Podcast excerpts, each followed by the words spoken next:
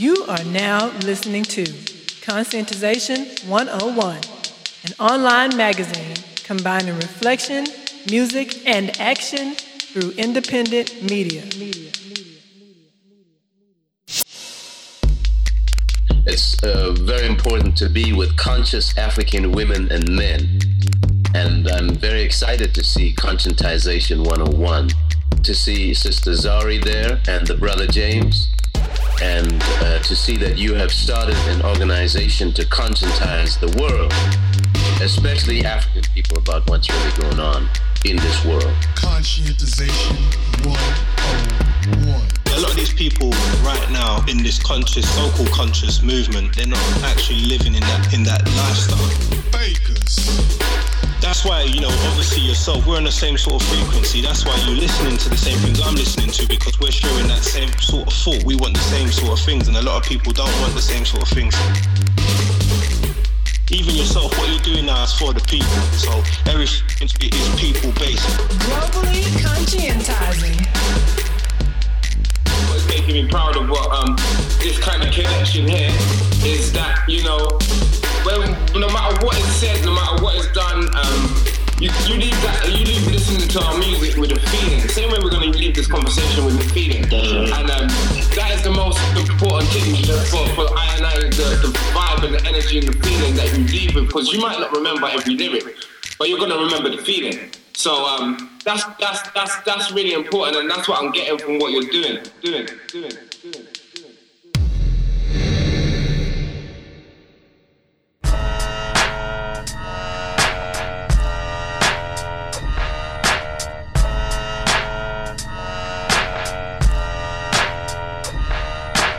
Yeah, we at it. Yeah, we back at it. Yeah, we at it. Yeah, we back at it. Yo, yeah. We at it, yeah, we back at it, it's them heroes for hire, we know to bring static, yeah, we at it, yeah, we back at it, yeah, we at it, yeah, we back at it, yeah, we at it, yeah, we back at it, what's the outcome that you get done, your shit's tragic. It's them same cats with them same stats, unbeatable, feeding you nothing but hard tracks. Listen, here to save the game again from these bullshitters. Wires all up in the shirts, real fraud spitters, known to put it down on any beat that Morph delivers. Heroes up in this bitch, villains get the shivers. Ego killers, head buster, brain spillers, carcass rippers, yeah, some real hard niggas. We get the job done, big or small, bring 'em all. We never stole, we just came to kill 'em all.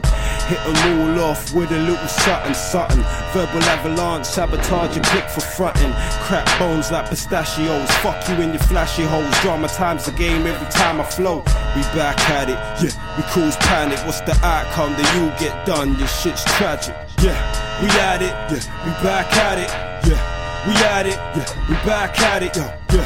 We at it, yeah, we back at it, it's them heroes for hire, we know to bring static, yeah, we at it, yeah, we back at it, yeah, we at it, yeah, we back at it, yeah, we at it, yeah, we back at it, what's the outcome that you get done, your shit's tragic. The cyclone's back with bars intact, jaws get crack on the attack, bodies get wrapped, dressed in black.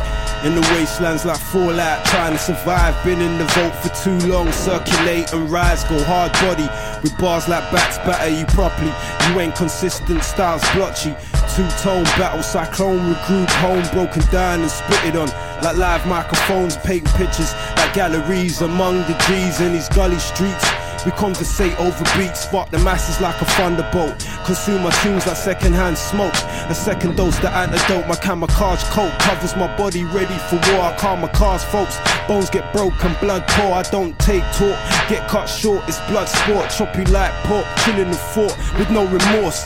Yeah, we at it, yeah, we back at it, yeah, we at it, yeah, we back at it, yo, yeah. We at it, yeah, we back at it, it's them heroes for hire, we know to bring static, yeah, we at it, yeah, we back at it, yeah, we at it, yeah, we back at it, yeah, we at it, yeah, we back at it, what's the outcome that you get done, your shit's tragic. You in hard, fool, your shit's a facade. Transparent, spitting your go-go gadget bar. Send a kick to your clock. Your shit is an art, make your death look impressive. The message enlarged. Play 2 grand theft, now you wanna go hard. Think about it, I'm leaving you with more than a scar. Chisel rappers from grimy to them fake car stappers.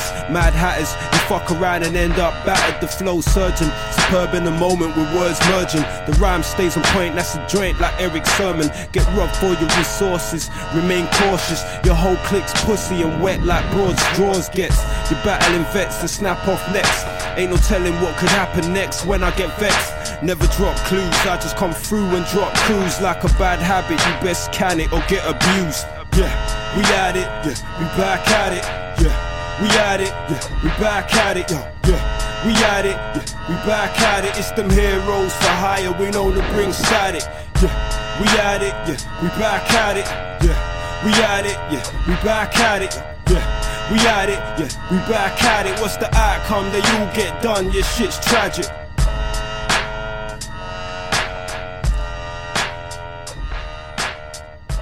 Welcome to another episode of Conscientization 101, the Podcast.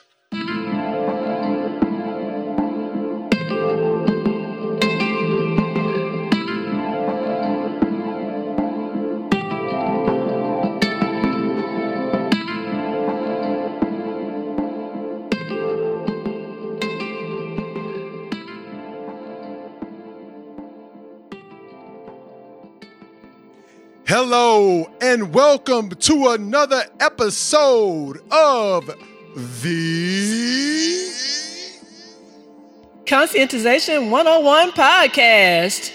I'm your host, Senior Editor James Stone, along with my co-host and Managing Editor, Zari Sundiata, for this episode of Conscientization 101 Podcast. Yeah! Kind of crunk, you wanna know why? Because just like our brother Cyclonius said, yeah, we at it, yeah, we back at it. God damn, that track is something else if I do say so myself. What do you think about that, Zari? Oh yeah, it's jamming. I told him that too. Cyclonius, you're back at it. Yes, you are. Yes, you are. Heroes for Hire. Okay, and we back at it too, all right? Let me be honest. We really never got away from it. Did I say that right, ladies and listening audience? We never really got away from it. No. Okay. We never left it. You get me? Okay. Because our studying and practice never cease. So, you know, and what I'm saying is just because you haven't had a podcast episode in a while doesn't mean we haven't been working on a podcast episode or working period. Do you understand what I'm saying? It's like, I'm trying to think. Help me out. Yeah, okay. It's like that stupid Western philosophy trick they use to try to pull off as being a deep philosophical Western intellectual tradition. Then when I was a kid, they used to say stuff like this. You know, they used to say stuff like this, and people think, "Oh man, I don't know what to say about this." They used to say like this. Check this out. If a tree falls in the world, if the tree falls, yes. Are you listening to me, student? Listening on. If a tree falls in the woods and nobody sees it or hears it fall, does it really fall? And we're supposed to be mesmerized like, damn, man, I ain't see that shit falls. That's so deep. Did it fall? Because I don't know it fell. And, you know, I mean, we're laughing right now because I remember they used to try to trip us up with stuff like this all the time and be like, oh my God, that's, oh man. And me personally, I was like, why is it looking around? Like, are y'all serious? I said, that fool just told you the tree fell. Yeah. And it's like, so they just told you the tree fell and then he asking you, did the tree fall? Just cause he used a little Anglo-Saxon accent, okay? It's supposed to be deep. Did the tree fall? Ow. That fool just told you the shit fell. And I would say, well, Mr. Imperialist, you just told us the tree fell. So, yeah, it fell. To which their response would be something like this.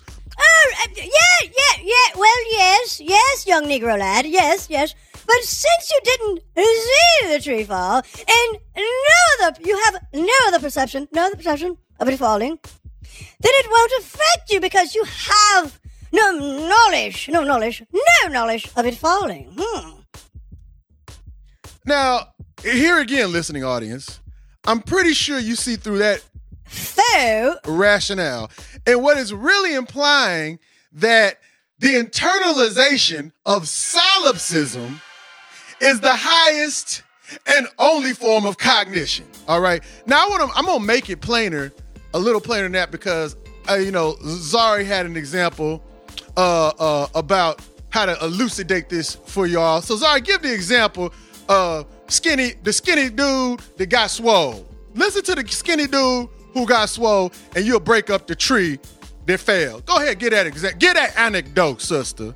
And so if you have a skinny dude that was skinny in January of one year, mm-hmm. and then you see him the following January and he's swole. Swole meaning he's been lifting weights. They've experienced muscle hypertrophy. Right. Then you know that he's been working out because you see the result of him working out, even if you didn't see the whole process of him. Well, did he really? Well, young Negress lad. Did I say that wrong? Oh, no. I don't know. We're in the area of ABGDQ. Doesn't matter. Young Negress, excuse me, but are you telling me that just because you don't perceive it, if you did not see it, it can still happen? Yes, because I also said that if I go into those woods and that doggone tree is on the ground, then we know it fell. And it does affect us because it may not be giving us any more oxygen if it's dead. You see how, do you see what I'm saying? Western thought, they try to make it seem so highfalutin, so in depth, right? But it's really just simple, and it just tries to manifest itself in some kind of neurotic. It's just basically neurotic, trying to hold up the individual and what you feel in antagonism with the community. You know what I'm saying? It's like, the word communism. They don't like communism. But the root word of that is communal, right? But these fools are always talking about, I got to have a community. You want to live in a community. But then it's like, don't take my shit. Don't expect me to share my shit. The only reason why they use the word community is to sell things. It's true, right? That's for commercial reasons. Exactly. I'm off microphone. I'm going to go, yeah, that's right, shit. And also, going back to the tree in the forest, we could, we got iPhones now. I know all y'all tripping on the iPhone 14 or whatever, 17, whatever it's called. You just put a damn camera out there, Yeah, that'll work. And we went through this long, long anecdote and this long analogy and stuff just to elucidate the point is that even when you don't see us working, C101, we working. You get me? That's what I'm saying. When you don't see us working, that don't mean we working. Okay? Now, let's get into the subject of this episode, shall we? All right, so back here it is. Let me paint a perfect picture. All right? Let me paint a perfect picture. Back in 2020, y'all remember 2020, that fateful year, we were updating the website. The whole world was on lockdown, seemed to be imploding. And that's when, I got this inkling. I said to myself, James, let me check out YouTube and see if there's any videos on our late beloved ancestor scholar, Dr. Walter Rodney. Yes. And I did say that, but I don't want to shroud it in mysticism. Okay. The reason why I do say that, because like we said, we be working, we be studying. Yeah, we be studying, right? So my point I'm trying to make is that I had actually reread Walter Rodney Speaks, The Making of an African Intellectual, So I read, if you study, those of you out there who do a lot of reading, you read something new, but you always keep something that you're always rereading, because just so you can internalize that, because sometimes you might forget. So my process is this: I have always have two books I'm reading that are new to me, and I'm always rereading one book I read from the past, just so I can keep up, because it all builds. You might forget some stuff. So that's the reason why I looked up Walter Rodney. I was just curious. I was like, man, I wonder if there's any lectures on YouTube of Walter Rodney, because that's very hard to find of him actually speaking, right?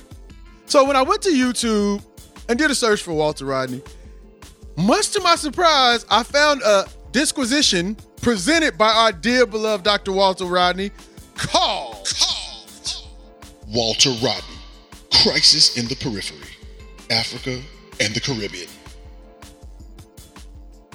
Now, this revolutionary and eruditious lecture was posted by the YouTube channel Connections NC.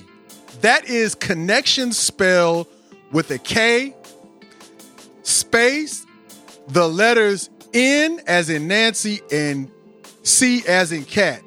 And we would like to thank Connections NC for making this presentation available by Dr. Walter Rodney. It's a lecture that most definitely is invaluable in its worth as a tool of revolutionary praxis. I have to say that because it's Dr. Walter Rodney. And again, we don't know Connections NC, so don't email us or Twitter us. Hey, do you know? I don't know. I'm just thanking them because that's what people who have good character do. We're referencing where we found out about this. We're not trying to act like I've seen people who snatch stuff and post it like theirs. You know, I didn't know how to do the YouTube game. If you notice, I know y'all probably aware this. We don't really keep our YouTube page up to date. That was when I first used YouTube and I saw some videos and put them up. I didn't know how it worked and stuff like that. I didn't know the origin of them. Now I know how stuff was kind of working. And I think it's only right. You know, I don't like YouTube. That's a whole nother conversation. Yes, that's another conversation. But, you know, organic intellectuals such as ourselves engage in theory and practice. Also have to have good character and just say where you got it from. You know, we didn't put it up. And that's just where we got it from. That's where we got it from. So thank you, Connections NC. Shout out to you for putting that up. I don't know if he got it from somewhere else. I don't know. I'm just letting you know where the origin of where we came into contact with this disquisition from Dr. Walter Rodney. All right. So the exact when and where or when this lecture took place, you know, when we listened to it, it wasn't specified. But we do know because when we listened to it, that Dr. Walter Rodney does reference the year 1978. An awesome year, I might add, that, I just love 1978 for some reason. I feel very close to that year. It's almost like if that year hadn't happened, I wouldn't be here. You know, I don't know. Love 1978. Okay. It was awesome. It was awesome. Yeah, I like it. You know, I better like it, right? And so we listened to the lecture, and we also noticed that upon listening to the lecture that the audio quality wasn't the best. There were certain points in the audio where it even cuts out and does this staticky white noise.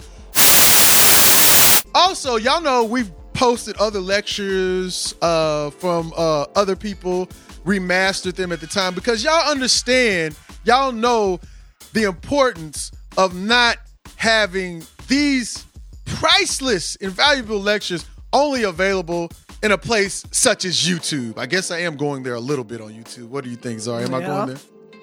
I was going to say that, but I didn't want to interrupt you. Go ahead and say it. Well, I was just going to say that we were going to talk about how we were taking it off of YouTube, well, remastering it. Yeah, it's still available on YouTube from Connections NC. And we implore you to go look at it.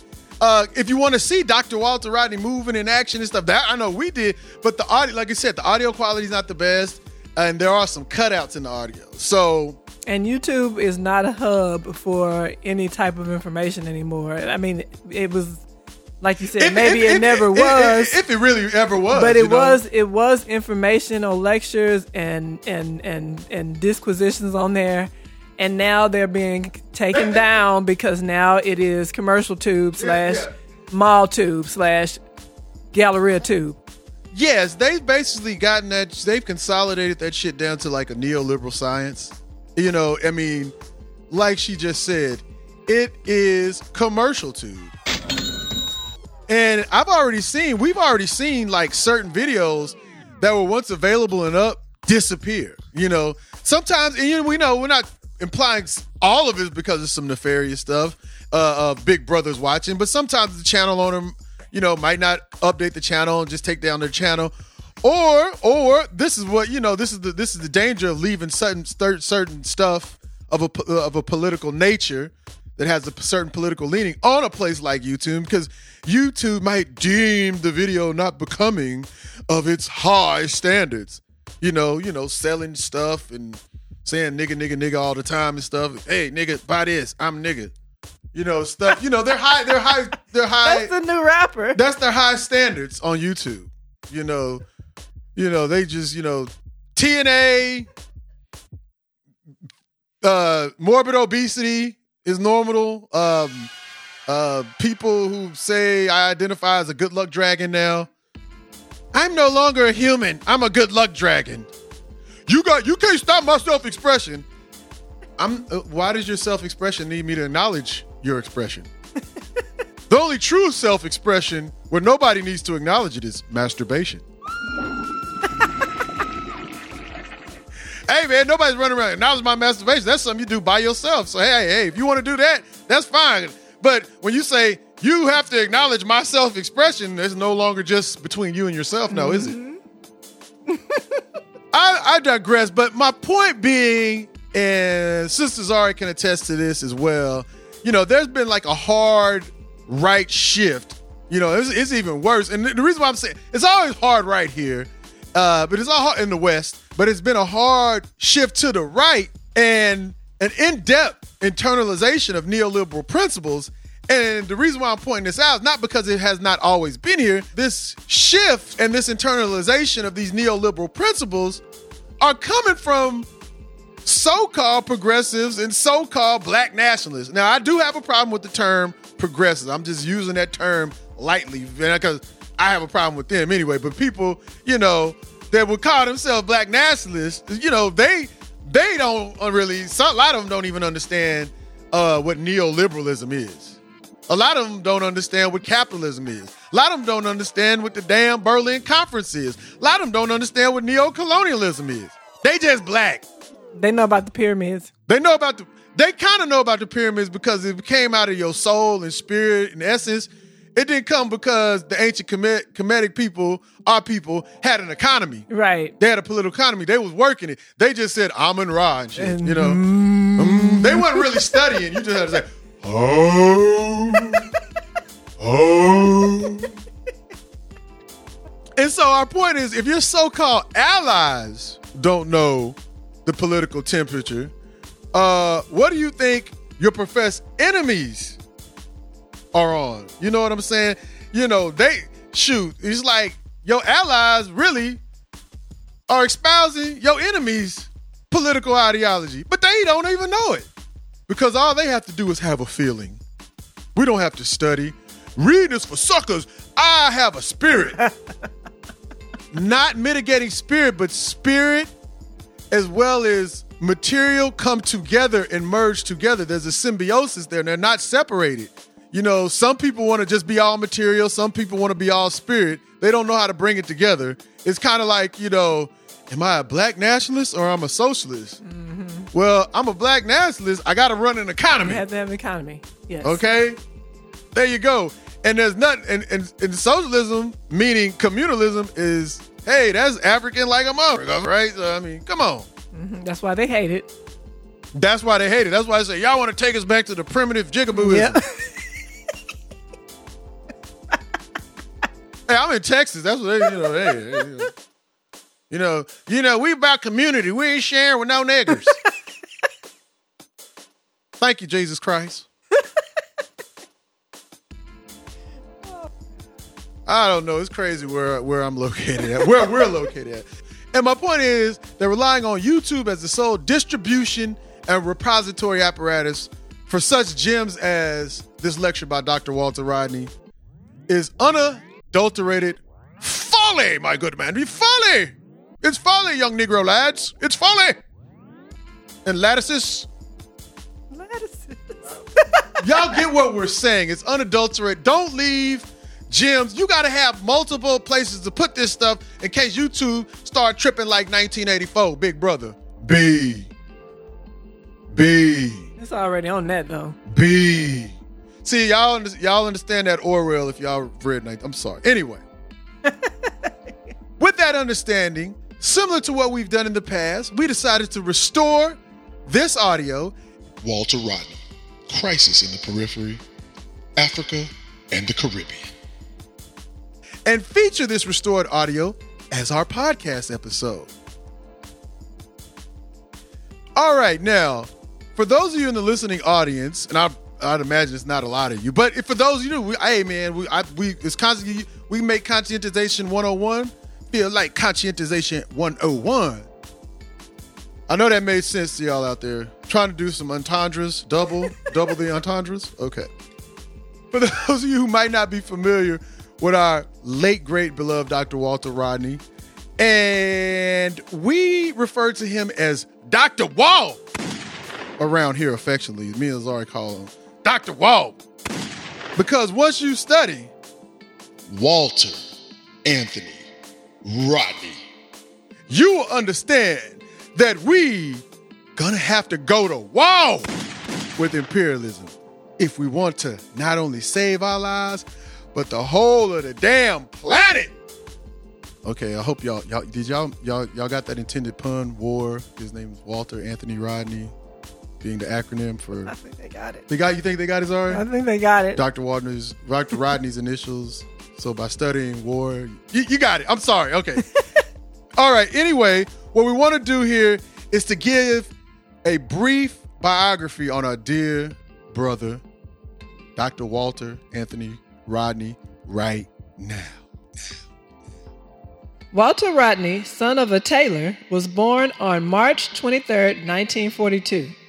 Ironically, he was murdered on June 13, 1980, not very far from Bent Street in Georgetown, Guyana, where he was born and where he spent his childhood. After attending primary school, he won an open exhibition scholarship to attend Queen's College. In doing so, he was to blaze a trail as one of the early working-class beneficiaries of concessions made in the field of education by the ruling class in Guyana to the fervor of nationalism which was sweeping the country in the 1950s. While at Queen's, he excelled academically as well as in the field of athletics. In 1960, he won an open scholarship to further his studies at the University of the West Indies in Jamaica. Rodney graduated with a first-class honors degree in history. From UWI, he won an open scholarship to the School of Oriental and African Studies in London. At the age of 24, he was awarded a PhD with honors. In 1970, his PhD dissertation was published by Oxford University Press under the title A History of the Upper Guinea Coast, 1545 to 1800. This book challenged the assumptions of Western historians about African history. While studying and living in London, Walter found time to participate in discussion circles, speak at Hyde Park, and, among other activities, participate in the Symposium on Guyana held at the West Indian Student Center in 1965. Rodney left London in 1966 to take up his first teaching appointment in Tanzania. He returned to the University of the West Indies to teach in January of 1968. The 1960s saw a resurgence of the mass movements in the Caribbean, which had their roots in the rebellions of the 1930s. Black people everywhere began once again to raise the question of power, who wields it, and in whose interests. In this ferment of ideas and insurrectionist mood, Walter Rodney rejected the traditional role which was ordained for the middle class in the Caribbean. Walter did not confine his activities to the cloisters and lecture rooms at the university, but shared his knowledge and exchanged ideas with the most despised and rejected elements of the Jamaican society, the Rastafari Brethren. So fertile was the ground for insurrection that when the authorities prevented him from re-entering the country after a visit to Canada to attend a Black Writers' Conference, thousands took to the streets in protest against the ban and against their own conditions of living. Several persons were killed by the police and security forces, many were injured, and millions of dollars worth of property destroyed. Rodney's second major work was the publication of The Groundings with My Brothers, a collection of the talks he gave while in Jamaica. Having been expelled from Jamaica, Walter returned to Tanzania, where he lectured from 1968 to 1974. His journey to Tanzania and other parts of Africa coincided with the armed thrust of the African liberation struggles and helped to push him even further in his belief that the intellectual should seek to deepen his/her knowledge, making it available for the struggles and emancipation of the people. It was from such a theater that the final draft of his major work, How Europe Underdeveloped Africa, was sent to Bogle L'Ouverture in London and was published in conjunction with Tanzanian Publishing House in 1972. In 1974, Walter decided to return to Guyana and accept an appointment as professor of history at the university. The government of then president of Guyana, Linden Forbes Burnham, rescinded the appointment. Once again, he soon began to give talks on African history and helped in the general awakening aimed at breaking the stranglehold which Burnham and his party held over the workers, especially at the bauxite mining town of Mackenzie. Walter threw himself into the campaign to free People's Progressive Party activist Arnold Rampersad, who was being held on a trumped-up charge of murder. Rodney later joined the Working People's Alliance, which was founded in 1974 and which became a political party in July 1979. On July 11th of that year, Walter, together with 7 others, was arrested following the burning down of 2 government offices. He was later charged with arson. From July 1979 up until the time of his murder, the Burnham regime consistently sought him out to persecute and harass him, and at least on one occasion attempt to kill him. Burnham made no secret of his intentions and told Walter that he should make his will.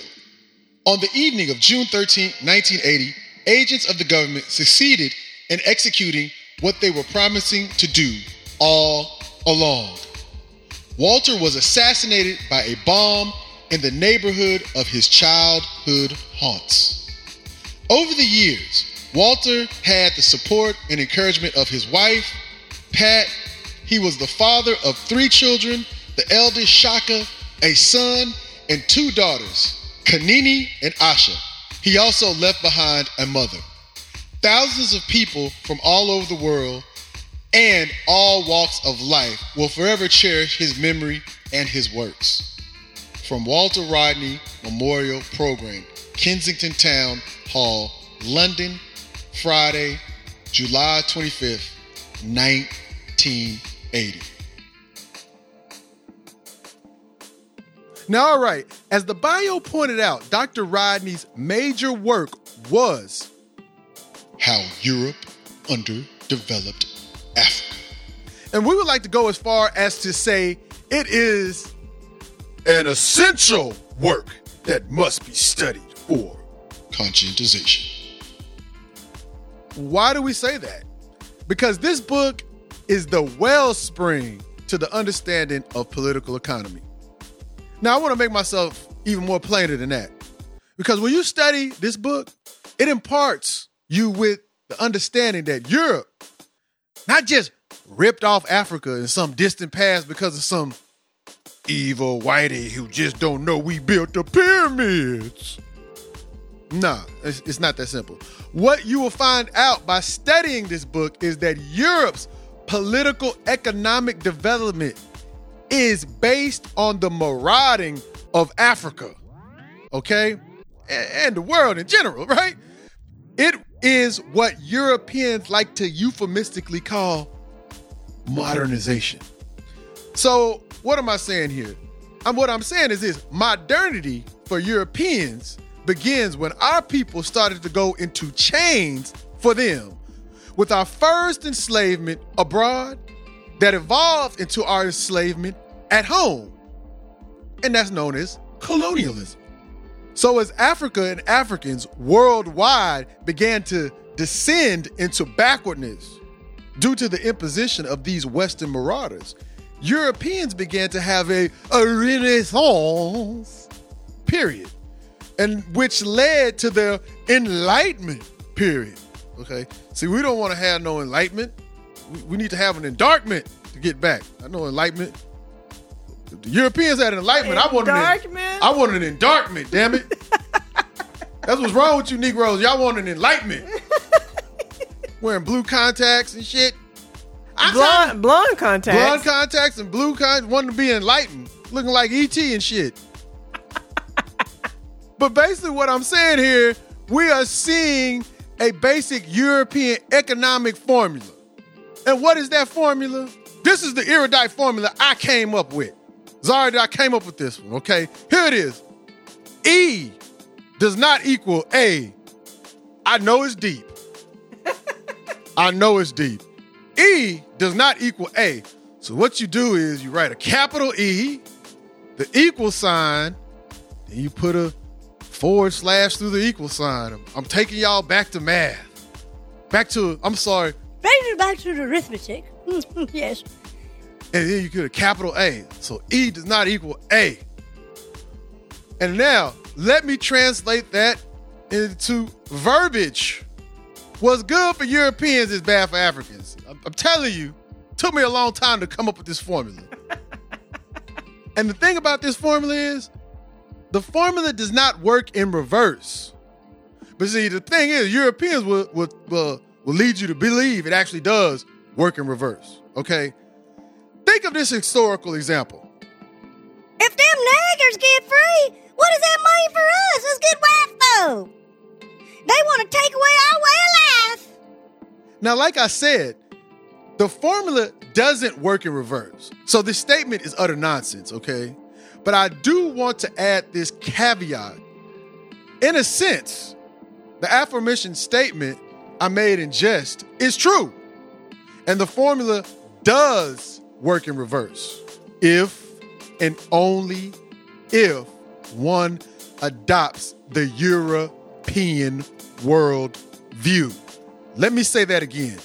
If and only if one adopts the European world view. Now, I'm going to explain to you what the European worldview is. And in my explanation, I'm not going to make it overly complicated. I'm going to make sure you understand what their worldview is. This worldview is best represented in the relationship between a parasite and its host,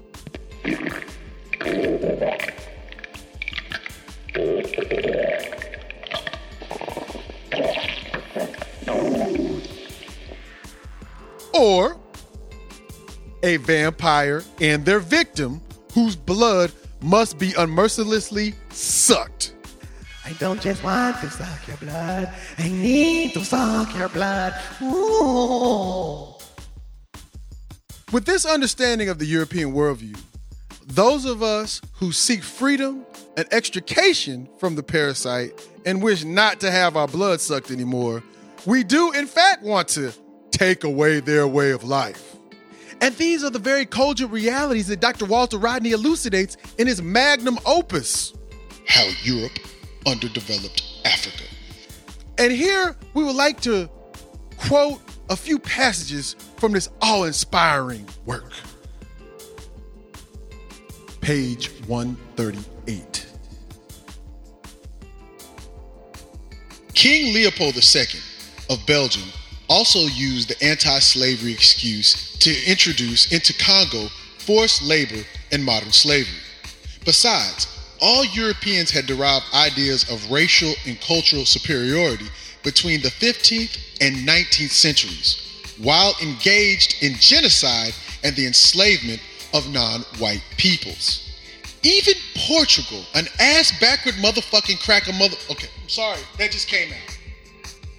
I don't know where that came from. Gosh. Damn it.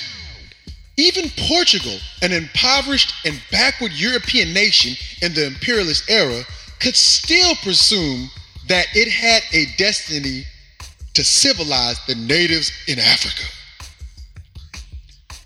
There is a curious interpretation of the scramble and African partition, which virtually amounts to saying that colonialism came about because of Africa's needs rather than those of Europe. Africa, they say, required European colonization if it were to advance beyond the stage it had reached in the late 19th century. Clearly, they do not appreciate that such a line of reasoning was suggesting that Africa would develop if it were given bigger doses of the European concoction that had already started its underdevelopment. That it would develop if it lost the last remnants of its freedom of choice, which had clearly been seriously undermined by the pre-colonial trade. That it would develop if its economy became more integrated with Europe's on terms that were entirely dictated by Europe. Page 176. It was in southern Africa that there emerged the most carefully planned structures of interlocking directorates, holding companies, and giant corporations, which were multinational both in their capital subscriptions and through the fact that their economic activities were dispersed in many lands.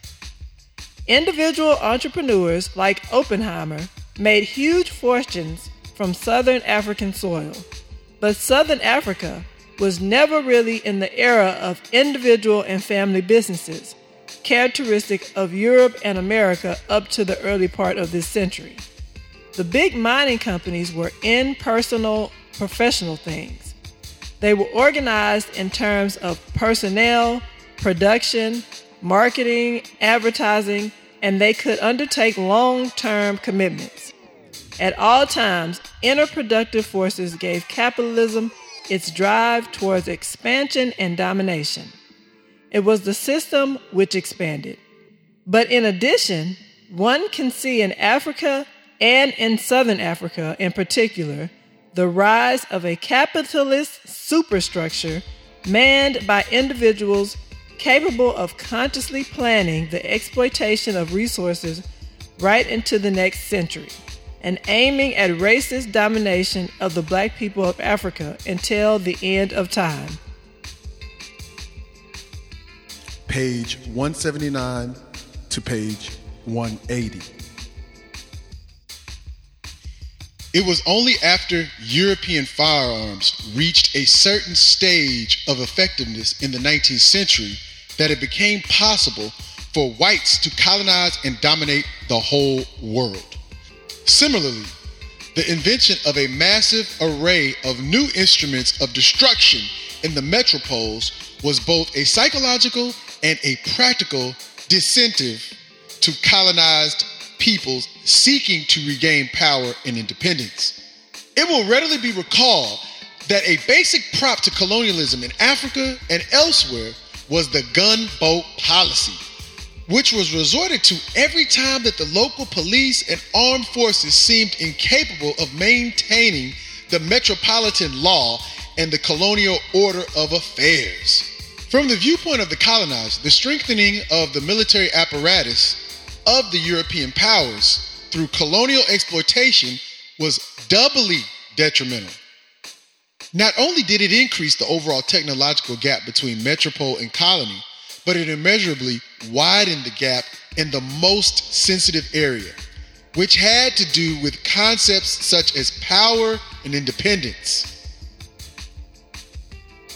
The international division of labor of the colonial period also ensured that there would be growth of employment opportunities in Europe, apart from the millions of white settlers and expatriates who earned a livelihood in and from Africa.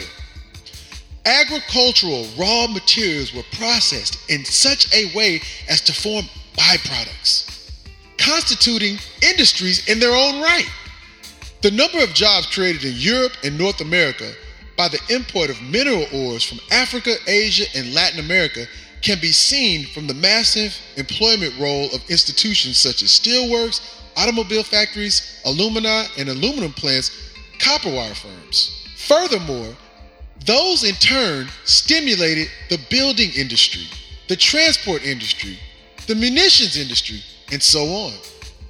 The mining that went on in Africa left holes in the ground, and the pattern of agricultural production left African soils impoverished.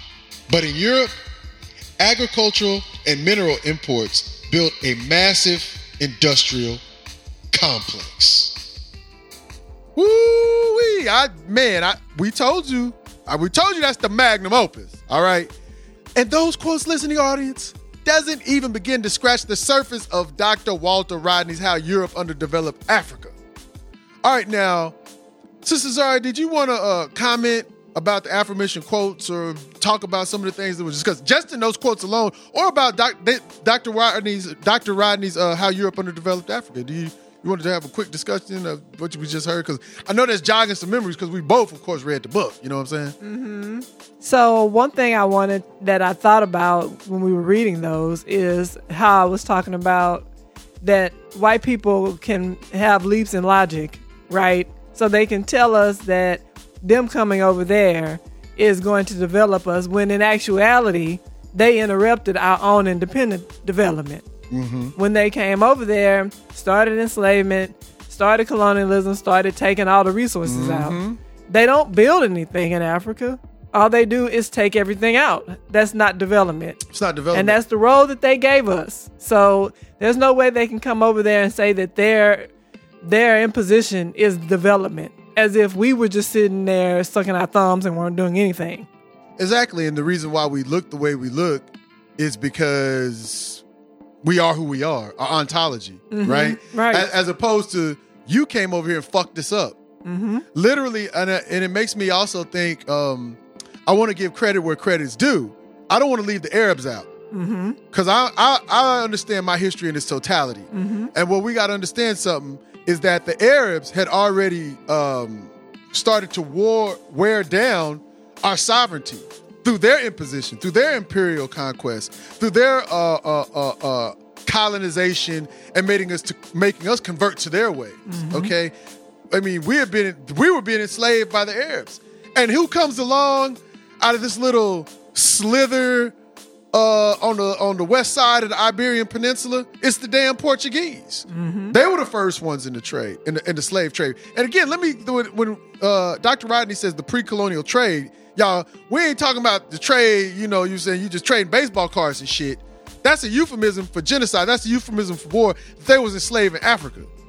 You know, because I hear a lot of you knucklehead niggas, and I said knucklehead niggas. I don't like to use that word without bleeping it out, but I'm going to leave it in here this time. You knucklehead niggas say some Hollywood fanciful shit like, well, why didn't they come over and get us? It was all out war, chaos on the continent. The Arabs was after us. And then you had the Portuguese and representing the Europeans who was trying to take over the trade, slavery from them, okay? So as if we knew where we were going. You act like we knew where we were going. They was kidnapping people. Right. It was no sovereignty for us. It was no sovereignty. It was just chaos. It was chaos. And also, we knew we were one people in the sense that everybody we had seen before kind of looked like us. There was no Pan-African identity so you're talking about now in the 21st century having this kind of all black people, Pan-African, black nationalist identity. Well, why didn't our black people get us? Where we had more of an ethnic identity in the sense that, like, you know, we thought human beings all look like us. Now, we were aware of other people and what they look like, but in general, you know, human beings look like all black people, right? What we know now as black people, but we had different ethnic variations and idiosyncrasies, right? And the polities were set up differently. Yeah, exactly. The polities, the organized societies were set up different, all running on that general African culture, as our dear beloved late ancestor Dr. Cheikanta Diop said, the cultural unity of Black Africa. We had the cultural unity, but it had different idiosyncrasies based on where it was on the continent.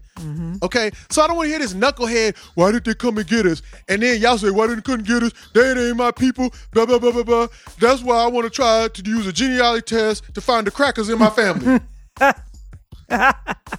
Now, there ain't no cracker looking for the niggas in their family. They sure ain't. But you looking for the crackers in your family. That don't make no sense. And then and guess what? Like he said, the pre-colonial trade, the war down, so they can say, man, we got so much. Man, look, y'all, okay, we got it. Y'all, all the niggas is over in the Western Hemisphere. The Spanish got some. The Portuguese got the most, right?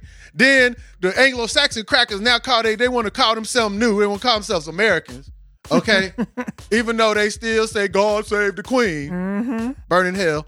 So they were all getting theirs, right? And then they said, hey, guess what? It's some wealth in these lands. Why don't we stay here and we just going to enslave the Africans here in their own land? But how we going to confuse the issue? We going to say, you got slaves in the Americas, and then you got colonialism over here. And then, like I said, the nitwit Negroes will sit up there and try to find the crackers in their family, knowing they look just like a Sabukwe over here in Africa. Mm-hmm. And then the Sabukwes over here, the Sabukwe Negroes over there say, I don't know nothing about them people. They totally different. In fact, when I come to the America, I can't hang around them. Them niggas is crazy. And lazy. Crazy and lazy. I've been told that niggas is crazy and lazy. And then it's, they don't like us. The white people don't like you, but you still love the white people. Mm-hmm. I mean, look, we are one people. We're going to have to get over this, okay? Don't nobody else in the world look like us but us. And that's coming from both sides of the Atlantic and in the little sprinkled landmasses called the Caribbean.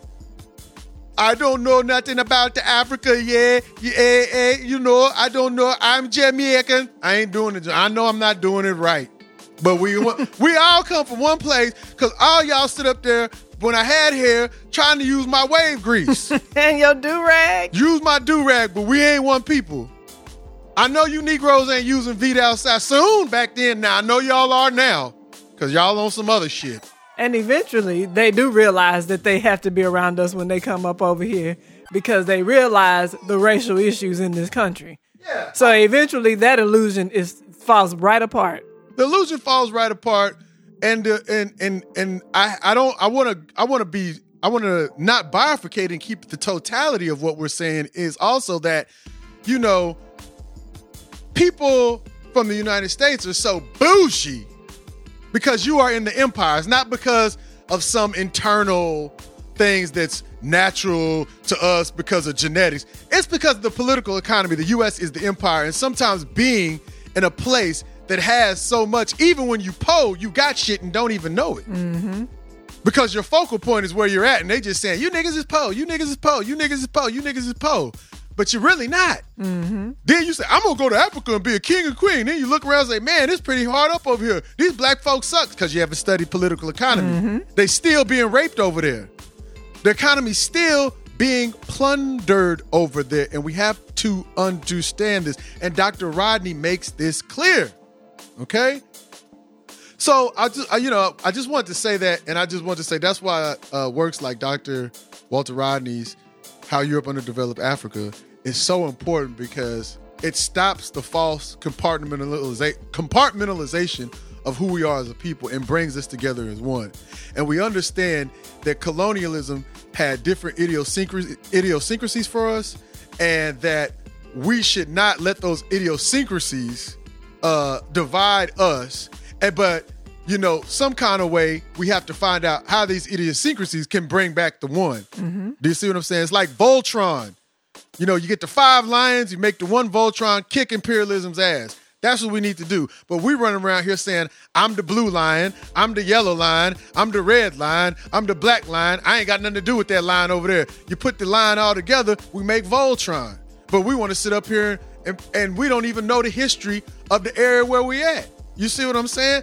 We don't even know about, I asked somebody the other day, they were saying, I know all this stuff, this, that, and the third about Africa. And they was going into some pyramids and all this other stuff. They couldn't tell me no contemporary shit. I said, can you name all the colonizers that created all the quote unquote modern states of Africa right now? Name all the colonizers of Africa.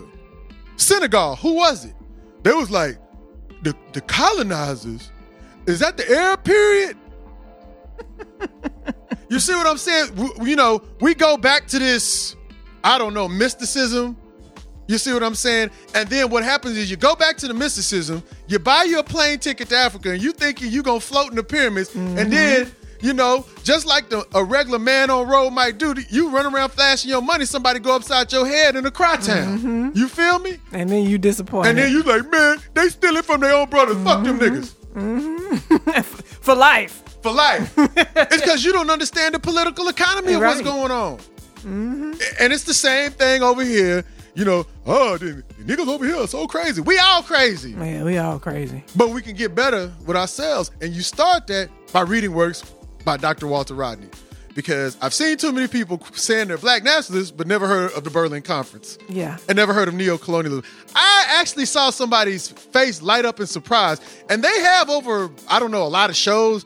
And they actually said, wait a minute, we didn't make those African countries? Had on the UNC, had on all these Sankofa birds, but said, we didn't make these African countries in the borders. That was a shock to this person that actually talked to a lot of prominent people, but didn't know that the quote-unquote countries of Africa and their borders were designed by European imperialism. Crazy, isn't it? Mm-hmm. Anyway, read, study, put into proper practice. Thank you, Dr. Walter Rodney. Now, all right, listening audience. In regards to Dr. Walter Rodney's other work, you can visit our website and check out his books we have in our library, as well as some exclusive writings of his that were made available to us, we now make available to you. Well, they've been up there for a while, so I mean, hey, check them out. Also, we wanted to mention this before we forget, okay? So in preparing for this podcast episode, right, was looking at other Dr. Walter Rodney's other books. And as you know, I finished it. I think I finished it in 2020 or 2019, one of those. But it just was recently posted to our library. And that book, it was a book that was posthumously released. And it was called A History of the Guyanese Working People, 1881 through 1905. And the foreword of this book was written by one George William Lamming. And the brother recently made his transition. He's from Barbados. He was a writer. And Brother Lamming was born actually June 8, 1927. And he transitioned over on June 4th, 2022 at the age of 94. And it was just 4 days before his 95th born day. So yeah, you know, that was just like, I was, you know, looking at Walter Rodney, we were preparing for this interview, and I was like, oh, wow, George Lamming. And then I said, I wonder if George Lamming's still alive. And I looked up, and he had just passed on. So I just wanted to acknowledge that and say, you know, give our acknowledgement to Brother Lamming. And we actually were first made aware of Brother George Lamming's work from Ngũgĩ wa Thiong'o, because Ngũgĩ mentions the profundity that his work had on him in Lamming's novel, that was called In the Castle of My Skin, okay? And I'm gonna be honest with you. I read a lot of Ngũgĩ. I read a lot of Ngũgĩ. I actually, one of the first books, before I started going back into, like, I used to say, oh, I don't like novels, because I was basing what all novels are universally on shit like Jane Austen and Great Expectations and shit, Pip and all that shit, right? You know what I'm saying? Sorry, that stuff we learned. Miss Havisham, stuff we learned. That's called world literature. Yeah, that's the classic. That's the classics, as opposed, this is some British shit, okay? You know, but literature is Britain, just like human is white. Oh, right? Yes. And so I used to say, oh, man, I don't like no novels, because all they talking about is Miss Havisham, Nim, and where thee out thou ye. So my point being, I would say, like, oh, I don't like novels, but I read Ngũgĩ, and the first book I remember I got from Ngũgĩ, A Grain of Wheat. It's about the Mau Mau, but it's kind of after, quote unquote, independence of Kenya and some of the ramifications of that. I don't want to spoil that, like the ramifications of the struggle and what roles different people played in the struggle, and they're celebrating their quote unquote flag independence, right? So I said, well, let me go back. I got to read a little bit more. I want to get some more background into the Mau Mau so I can better understand this book. And I would suggest if you read A Grain of Wheat in Ngũgĩ wa Thiong'o's book, read first Carolyn Elkins' Imperial Reckoning. That's in our library as well on the site. That book basically tells you what the British did in Kenya barbaric stuff. They had something called a screening process, which was basically torturing Kikuyu Africans because they were leading the Mau Mau, the revolutionary struggle against settler colonialism in Kenya against the British. So I read that to get the referential background, and after I read that, it made the novel A Grain of Wheat just come to life because I understood where the characters' motivations was coming from because what had happened to them during this revolutionary struggle. You see what I'm saying? But I say all that to say this. It was in Ngũgĩ where I learned about In the Castle of My Skin. And to be all honest with you, I picked up the book and read it. I couldn't really get into it. And due to the fact I have like 50,000 books around, you know, I'm trying to read, I decided to set it down. But I'm probably going to pick it up again. So I did want to say, though, I did, however, enjoy George Lamming's foreword to Dr. Walter Rodney's A History of the Guyanese Working People. I found that to be very astute and very percipient.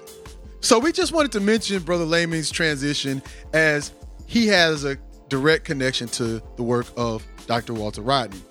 Now, just having mentioned Ngũgĩ wa Thiong'o and his connection to George Lamming and the connection to Dr. Walter Rodney, via writing the foreword for A History of the Guyanese Working People, another posthumous work by Dr. Walter Rodney was just released in August of this year, and it's titled Decolonial Marxism, Essays from the Pan-African Revolution. And it is our dear brother, Ngũgĩ wa Thiong'o, who has written the foreword to this book, The Connections, right? Unlikely coincidence? Not as much as you might think it is, because when you deal with the topics of like decolonization, African liberation, sovereign restoration, anti-capitalism, and so on, there are a number of writers, you know, you're going to encounter, better said, are going to have to encounter. You know what I'm saying? You know, being that they're dealing with the same topics, their works will overlap and build upon each other. I'm going to just name a few. Think about the works of Chinwezu, Ngũgĩ wa Thiong'o, Walter Rodney, Ayi Kwei Armah, Paulo Freire, Amos Wilson, Dr. John Henry Clark, Ernesto Che Guevara, Marcus Garvey, CLR James, Fidel Castro, George Jackson, and Marimba Aini, just to name a few. When you read these people, right, you're going to see this person's going to mention that person, this person's going to mention that person. So it's not all this, oh, this mystical, how did they make the connections? Because they're dealing with a lot of the same things because they're in the same political trajectory. You see what I'm saying? For example, nobody can talk about having engaged in the writings of Marcus Garvey or the life of Marcus Garvey without knowing who our beloved late brother, Dr. Tony Martin, is, because he was our preeminent Marcus Garvey scholar, okay? You think you're reading something on Garvey and say, I'm reading something on Garvey. You're reading something that probably Tony Martin wrote. You know what I'm saying? So, like we were saying, what we did find sublime, right, about these connections, the actual connection with Ngũgĩ writing the foreword for Decolonial Marxism, Essays from the Pan-African Revolution, was that at the age of 84, that's how old Ngũgĩ is, he's still going hard, and he's actually, you know, contributed to a body of Dr. Walter Rodney's work. The struggle continues, and how you say that in Swahili, say it, Sister Zari. Mapambano yani delia. There you go. I think that's how you say it. I think that's how you say it. I notice how it's spelled. It's spelled M-A-P-A-M-B-A-N-O space Y-A-N-A-E-N-D-E-L-E-A. Okay, so hey, we gave it an effort. Yes, that was my best effort. There we go. Thank you. All right. That's why the struggle continues. The struggle continues. Our own languages. The struggle continues. All right. I wanted to get back to this book for a second. Dr. Walter Rodney's latest work, Decolonial Marxism, Essays from the Pan-African Revolution. This posthumously released book. For a second, he did actually, because we actually pre-ordered the book August 21st, 2021, and we received it on August 2nd, 2022. And prior to that, he had another posthumously released work, and it was called The Russian Revolution, A View from the Third World. We haven't got that one, but we're going to get a hold of that one at some point, but we did get a hold of Decolonial Marxism, because barring the title, we felt the subject matter was very interesting, you know. And I was just the term, you know, decolonial Marxism, to me, it's kind of like a point Ayi Kwei Armah raises in Mass of Marxism. It's in an essay he has in Remembering the Dismembered Continent, also available in our library. You can click the link and go to Perunc and get that book. Kind of like, you know, universal struggle is called Marxism, and all we have to do is like, decolonize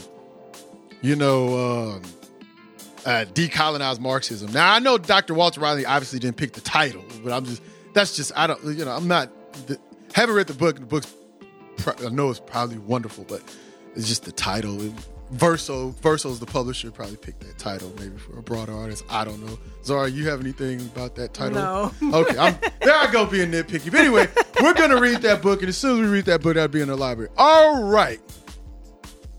Now, in Conscientization 101's digitally remastered presentation of Walter Rodney, Crisis in the Periphery, Africa, and the Caribbean, Dr. Walter A. Rodney, Dr. Wall, discusses the following. Why Africa and the Caribbean were integrated into the international political economic system in a peripheral and dependent position. The purpose of structural adjustment programs, SAPs, and we call them SAPs, and the International Monetary Fund, the IMF. The international motherfuckers. If I know that's right. How independent underdevelopment creates the illusion of growth at various stages. How nationalist struggles simultaneously contain the seeds of class struggle. And much more. Now, we're almost ready to get into this episode, but like I said earlier about this lecture's audio quality, there are some dropouts with that loud, staticky white noise.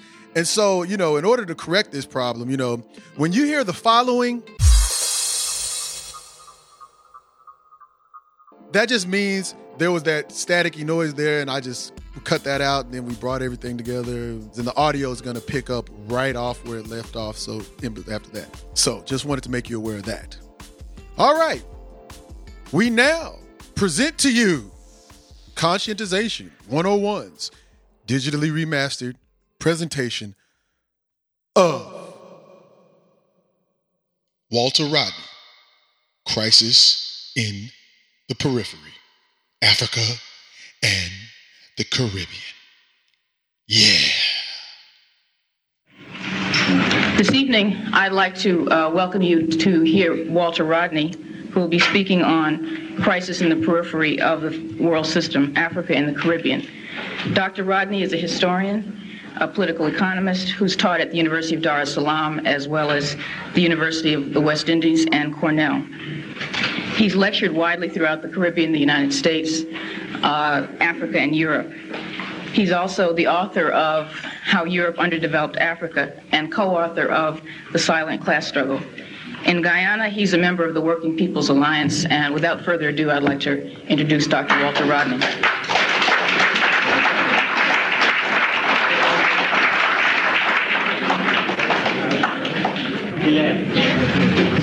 Good evening. It's not a no-show. A few small problems, like someone borrowing my briefcase and papers and things of that sort, have disrupted the proceedings somewhat.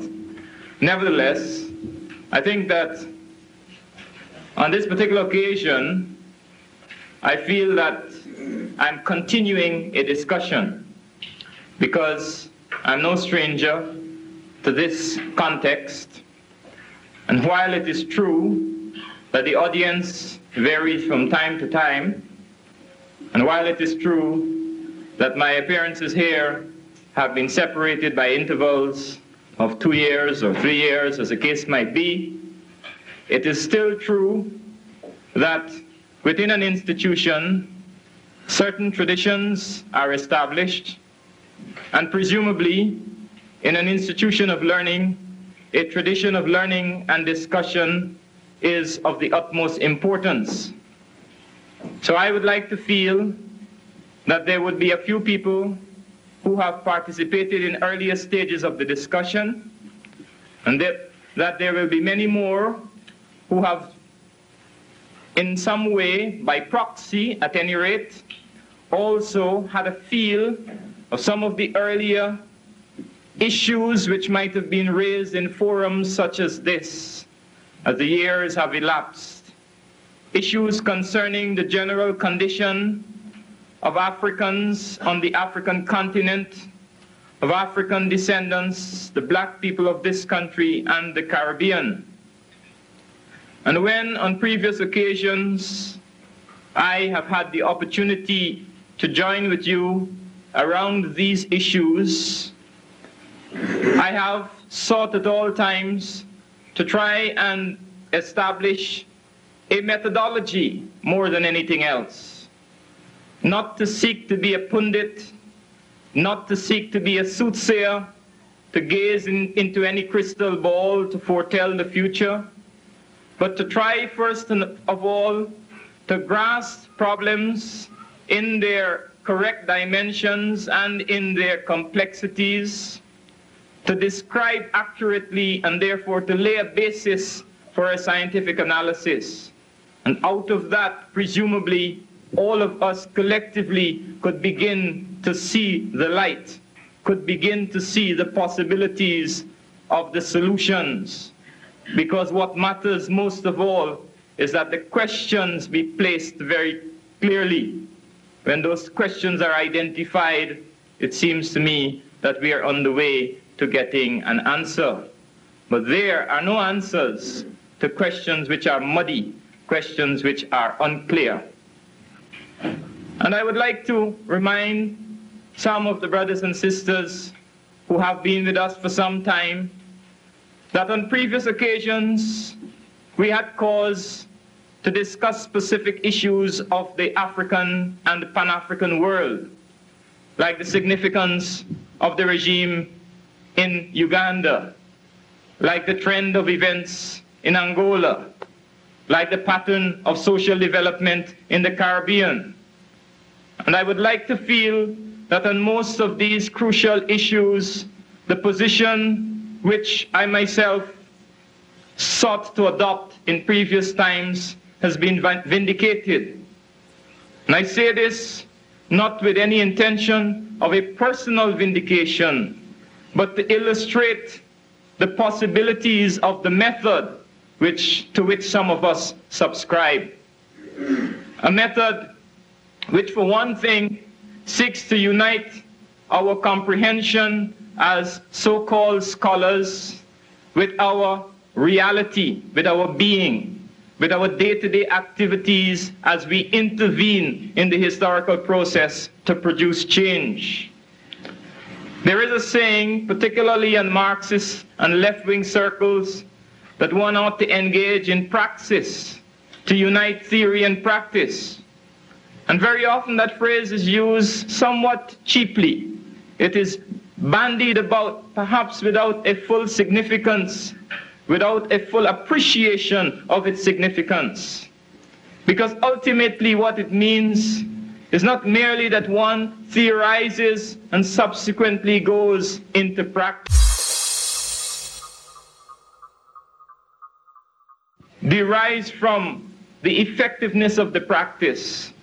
There really cannot be any separation except the initial conceptual separation of these two ideas. Now, at the present time, I want to move forward to look at essentially the African and Caribbean sectors of the international world scene. Those two areas will interest directly a large proportion of people who are here this evening, and indirectly, presumably, it interests everyone who's here. And what we need to try and find is an overview which is an accurate, or at least an approximate overview of our time.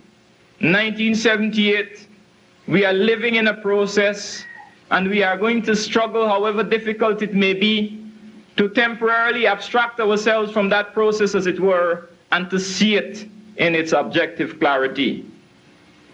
We live, and inevitably when we live in a social situation, it is often difficult to do that abstraction. I know that it's always easier to do it as a historian, to see the period, to see the epoch when it is concluded. But when all of the tendencies are still incomplete, that of course is when the analysis is most difficult. And when we will make mistakes, so I'm not, as I said at the beginning, intending to act as a pundit or as a guru. Maybe mistakes will be made, but we want to grasp the essentials and the inner movement of the period of time in which we are living as African and or Caribbean peoples. And first and foremost, I would like to locate our existence within the international system that, for the longest while, from at least the 15th century, we have been part of a particular system of production. Our labor, our land, and our resources have been integrated into that particular system. That system has determined whether or not land has been a commodity in our society, whether or not labor has been a commodity. It has even determined that we ourselves have been commodities and have been sold as slaves. It is a system which at some time says, you are a colony, you are to be ruled by a white administration. And then when the contradictions reverse that process and we move towards independence, the system has had a number of new answers. And we want to deal with the new answers after a very brief evaluation of where this African and Caribbean world has reached. Because we have reached a point, more or less, of national independence. It is true, and it must be acknowledged, that the national independence movement of the Third World and of Africa and the Caribbean in particular has come almost to its conclusion. We see only the very last phases of that movement in Southern Africa today. And we ought to recognize the historical weight of that movement. It is not to be treated lightly. There was a time not so long ago, in our lifetime, when the continent of Africa and the area of the Caribbean was colonized, a specific political conjuncture, and one which many people expected to last at least until the end of this century, if not until the end of the next. There was a period not so long ago, at the end of the Second World War, when it was not considered even sane to conceptualize a free Africa or a free Caribbean. When Winston Churchill said that there would be no dissolution of the British Empire except over his dead body, he was making a statement on behalf of a ruling class. He was expressing a perception that they did not see freedom, even in the limited sense of political independence, for African peoples at home in Africa and in the Caribbean. And there had to be a counter-vision to the vision of the ruling class, a counter-vision which was perhaps best and most ably represented in the activity and the thought of Kwame Nkrumah. And out of that vision, and out of the activity of African peoples, they swept away the whole superstructure of colonial rule.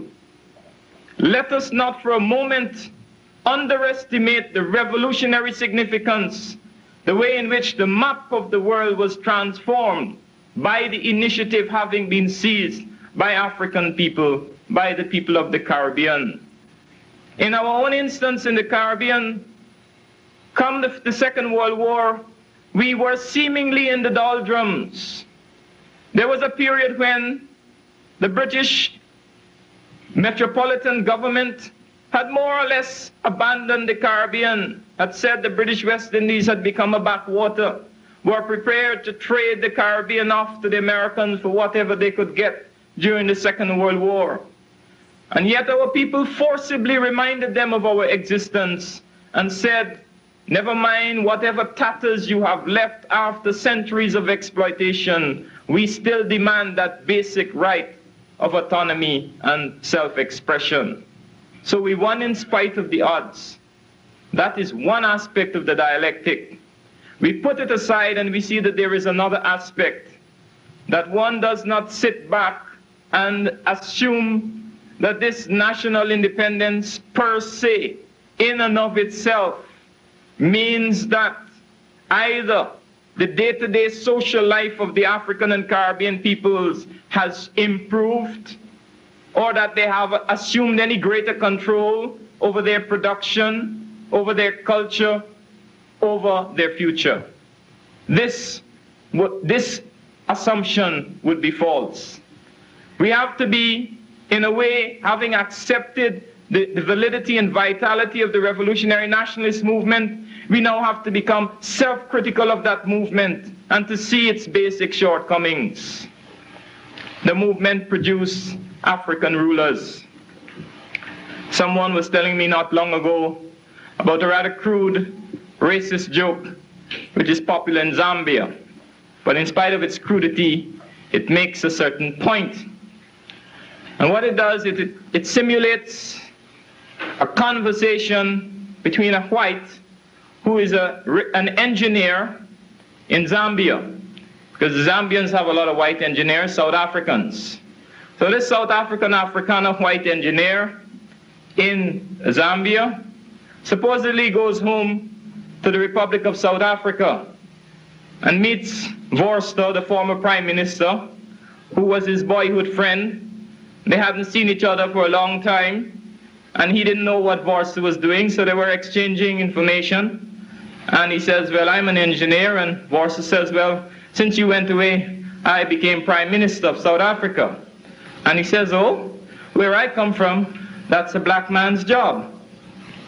Now, a kind of crude racist joke, but if you know South Africa, you get the point. If you know South Africa. So it's a black man's job nowadays, prime ministerships. We have a lot of black prime ministers. The Washington Post was describing what's his official position, the deputy prime minister of Guyana, as a large black man. So we have we have black men of all shapes and sizes who are prime ministers. And in a certain sense, that doesn't carry us very far. We want to see what substantial changes, if any, what movement is taking place within the African and Caribbean world today with respect to its location to the same international system into which we know that we have been located. And one has to be quite sobering in this, because looking at it realistically, there is not a lot to shout about. There is not a lot to celebrate. The role of Africa and the Caribbean in the international system has been becoming more and more marginalized, more and more peripheral. In fact, frankly regressive. There is nothing to shout about, nothing to celebrate. We were integrated into the world system in a peripheral and dependent position. But over and above that, the changes of recent times, changes of technology, changes of the forms of capital accumulation, and changes in the manner in which capital subjugates both the domestic economy in Europe and America as well as the broader international economy, these changes have conduced to making Africa and the Caribbean more marginal. Take, for example, our share in international trade. It continues to decline. We command year by year a smaller proportion of the gross trade as conducted between nations, while the so-called developed countries of Europe and North America and Japan share amongst themselves an ever-increasing proportion of that world trade. And that is just one of the indices. Many of the other indices can be used to illustrate a decline in our productive capacity, or certainly in our production. can be used to show that there has been, in many instances, a minus growth rather than any positive growth in the economies of many African and Caribbean countries. That we struggle even to produce a few percentage points of growth in the conventional bourgeois sense. And at the same time, the population increases. And at the same time, the rate of inflation increases, so that we can in fact say we are registering a negative growth. And if that seems rather abstract, test it to the level of the goods and services available to our peoples, to recognize that in many instances, the level of available goods and services has fallen. The ability of our people to command resources in these so-called independent African countries as a whole has declined. And there may be one long-term explanation, or one explanation that goes towards underscoring the long-term significance of that change, is that the products which we originally were assigned are no longer products that are central or vital to the development of capitalism. And note I said the products which we were assigned. In the Caribbean, we were assigned sugar. There was no choice.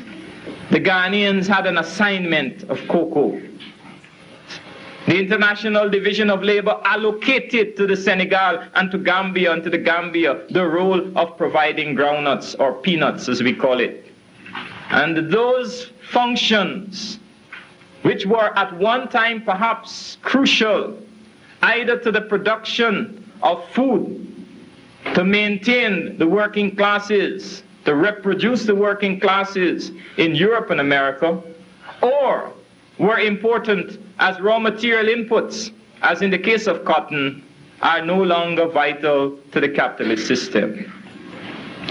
At best, we find their replacement in a few instances by one or two products that are now considered essential to the world system, as defined from the center, as in the case obviously of petroleum, as in the case obviously of chrome, still of gold and diamonds, and still obviously the case with any fissionable materials which are crucial to modern nuclear technology.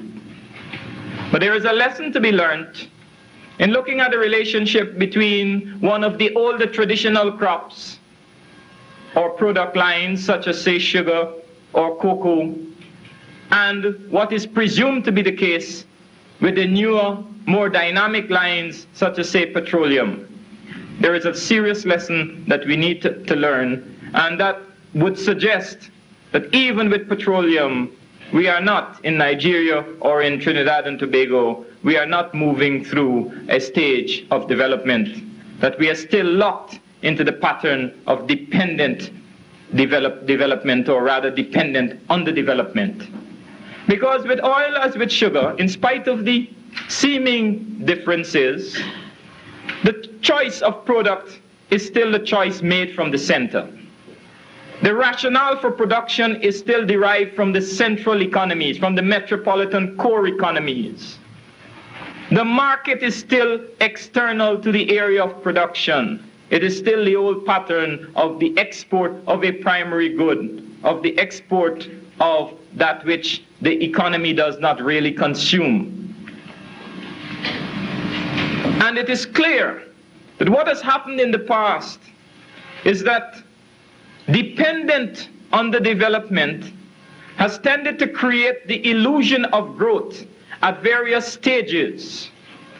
That if, for the sake of illustration, between the two world wars, cocoa brought money to Ghana or to the Gold Coast as it was then, at a time when the economy was becoming monetized and when commodity production was becoming generalized, then it created an illusion that the future was with cocoa, that wealth lay if one could get hold of a farm which would produce cocoa.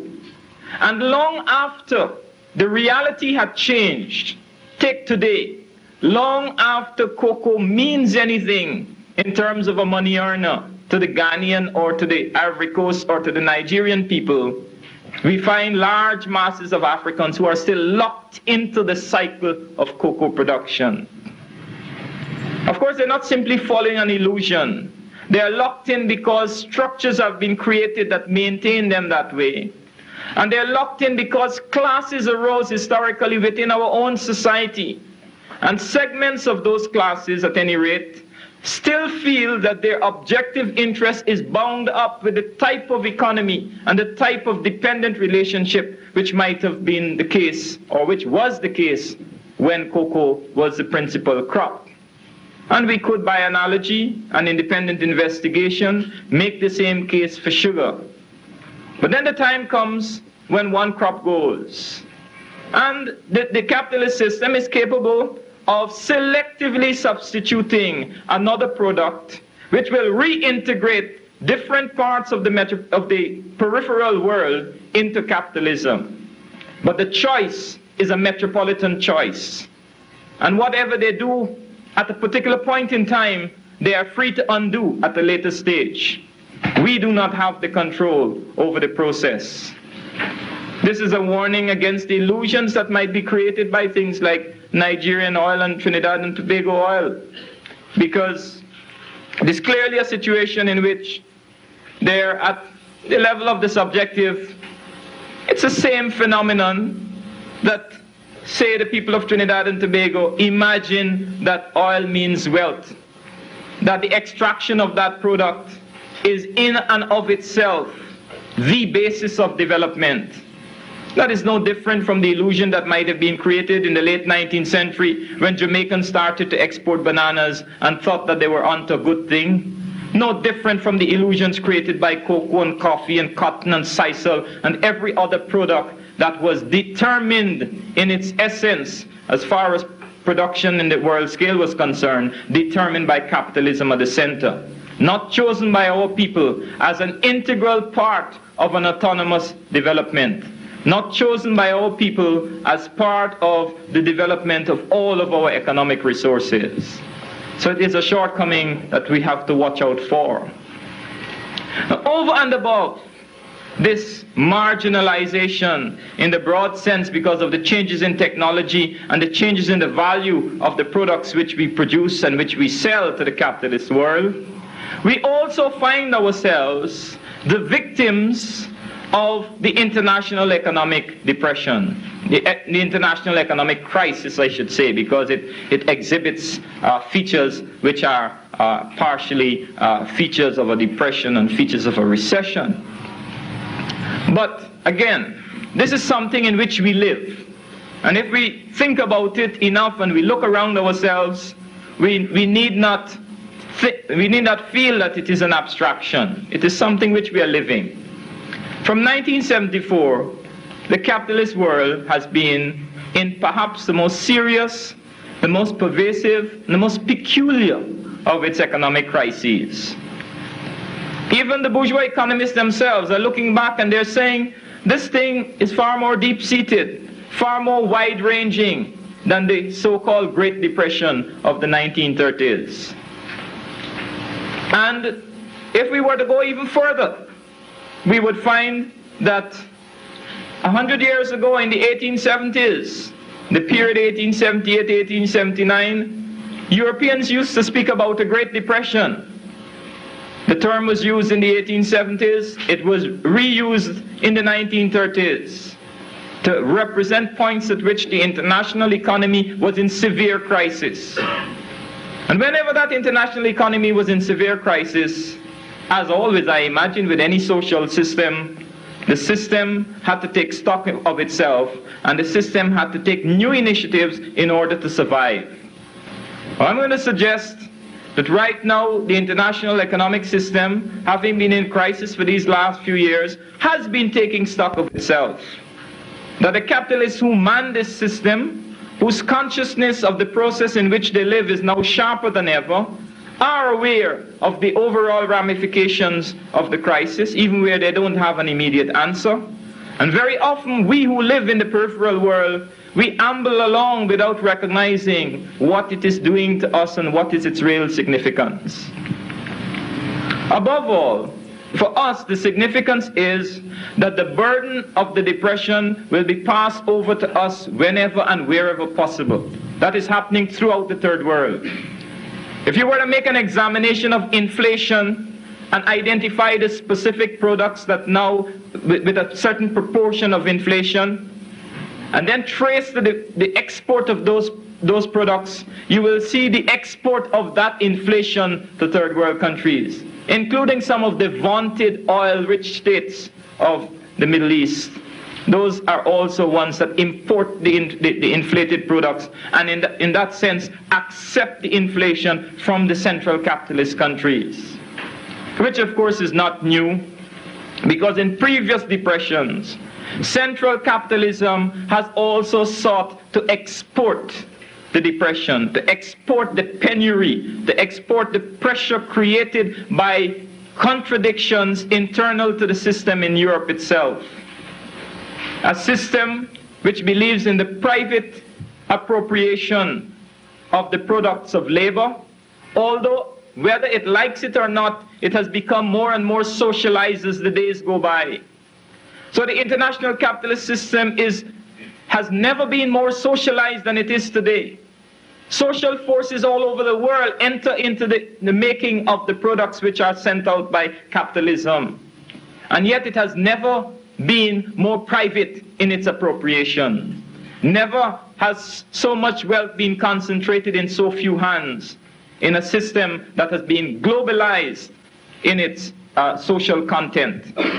And these contradictions emerge, first of all, in the center where capital resides, where capital concentrates.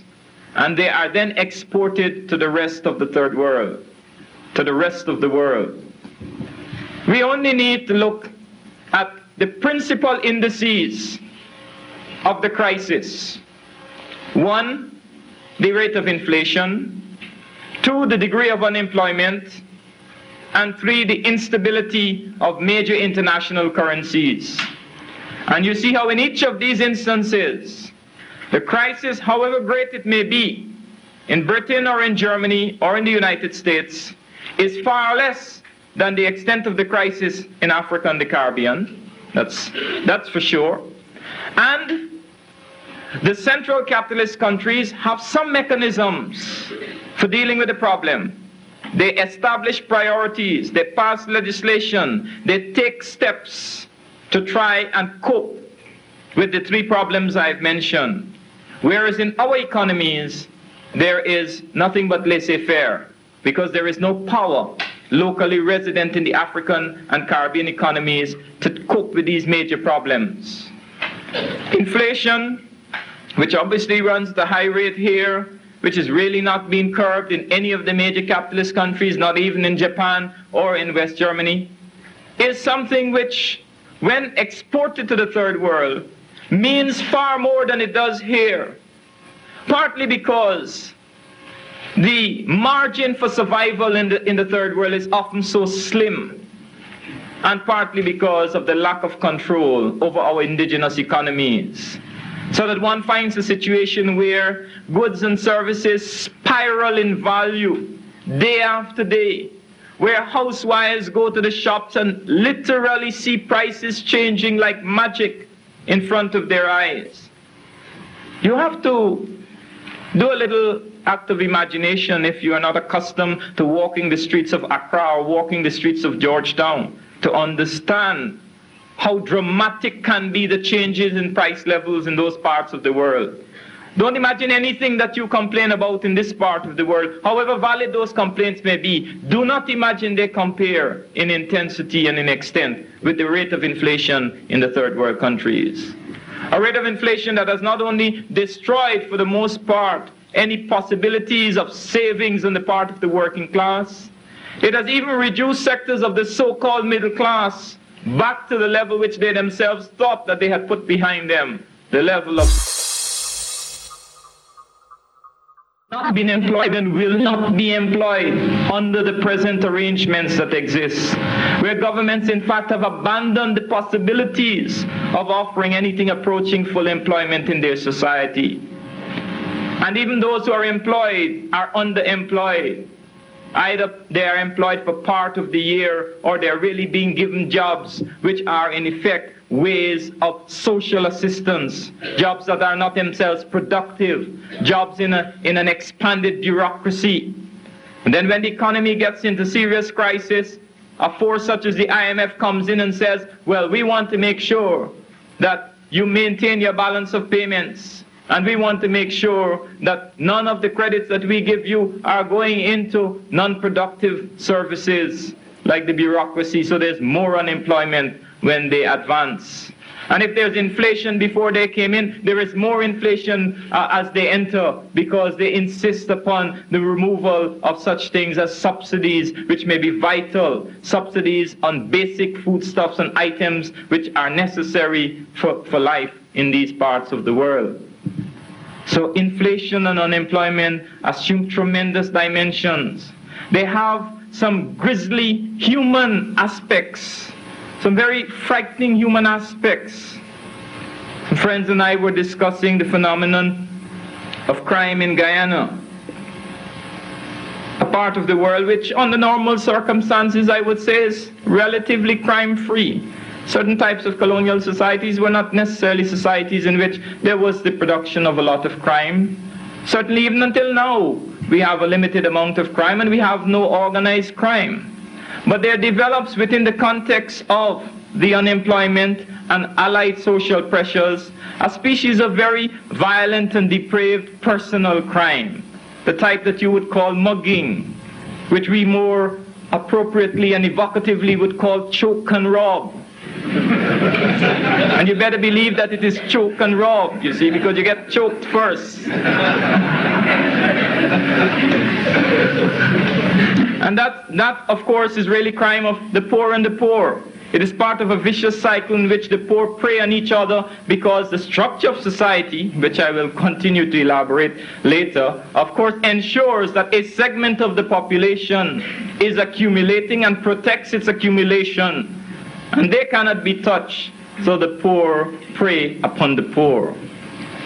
And then, of course, when it comes to financial instability, our countries are totally at the beck and call of the major currencies because of our patterns of export. All of the independent third world countries, of course, have relations with one or other currency group. Those who were former British territories used to have their currency pegged to the pound sterling, and 2 or 3 years ago, when the pound sterling was slipping, most of them shunted over to the American dollar. They said, let's leave these shifting sands and set up on the American rock, because nothing could ever happen to the American dollar. And one is not sure what those individuals are thinking of today. But then, of course, our prime ministers, these black men, large and small, have such a capacity that one would not be surprised if they announce that they are shifting to the Japanese yen, looking for something. However far east you have to go, maybe there would be something there for a year or two.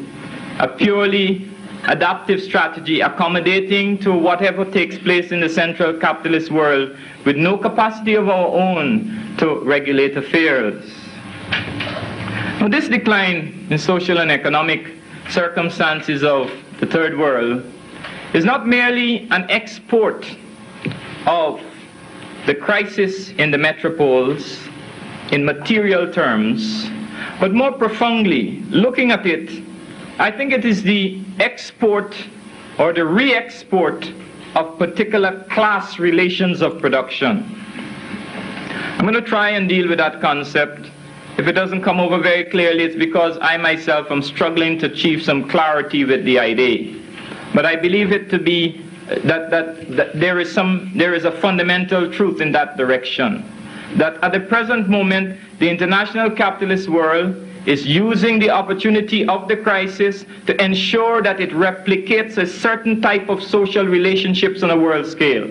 that it is trying to ensure that the classes which will arise within Africa and the Caribbean will both mirror the classes that exist in Europe and, more importantly, ensure the patterns of flow of surplus from all parts of the world to the central capitalist parts of the world. Because in the midst of all of this decline about which I have spoken, nothing is clearer than the fact that in Africa and the Caribbean, a certain minority has continued to accumulate. If it is a fact that the nations as a whole have grown poorer, then it is equally a fact that a certain minority has grown much richer. And we don't need to spend a lot of time at the moment in trying to be very precise in defining this new class that is emerging. It seems to me that it is hard to dispute the empirical evidence that it is emerging. But wherever its focus may be, and I think that changes from one African country or one Caribbean country to another, there is this class emerging, and that it is very closely tied to the state apparatus and uses that for the purposes of its own reproduction. Now, everywhere that is true that this class has been defending its accumulation at the expense of the increasing immiseration and pauperization of large majorities of the peoples in this country. But these classes find it difficult to carry out this feat unaided. Within the context of the international crisis, even those sectors of the peripheral African and Caribbean ruling class, which had sought a measure of freedom from capitalist domination, are now returning to underscore and to subscribe once more to the domination of capital in a frank alliance which recognizes the sovereignty, as it were, of metropolitan capital in its multinational form, and recognizes at the same time that they will play a subordinate role, a role which for them involves the perk that they will at least be able to continue with the exploitation of the labor of their own peoples. We see this particularly in the aforementioned situation of the International Monetary Fund, because it is striking the number of interventions that have been made in recent times by the fund, not only shoring up capitalism in Britain and in Portugal, but in Egypt and in Sudan, in Peru, in Guyana, in Jamaica, and the list will lengthen because a lot of others, Zambia has already got, Sierra Leone is going to be in line. A whole range of African and Caribbean countries are almost lining up to go to the IMF for help. Now, whatever that means, they're going to the IMF for help. And what the IMF says, in brief, is that we are going to help on certain terms. Our terms of reference have not changed since we were instituted in 1944. Our terms of reference are fundamentally to ensure the flow of goods and the flow of profits for capitalism on a world scale. So we will help to buttress a particular ruling group within any given African state or any given Caribbean state, provided that ruling group at the same time at least accepts as basic the need for their own economy to continue to produce surplus and to export that surplus to the metropolitan world. And if that is so, inevitably, the need to continue the exploitation of its own population along certain lines. Two of the most dramatic examples were in Egypt and in Peru. Dramatic because the level of resistance of the ordinary people of Egypt was very high, and it had to be crushed by the Egyptian army. That was the alliance between Sadat and his clique and his class and international capital.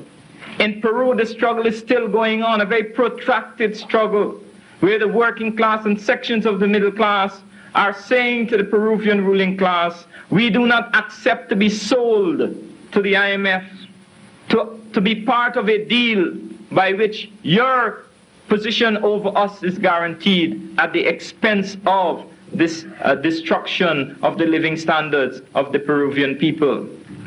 And in Guyana, on a smaller scale, it is the same struggle.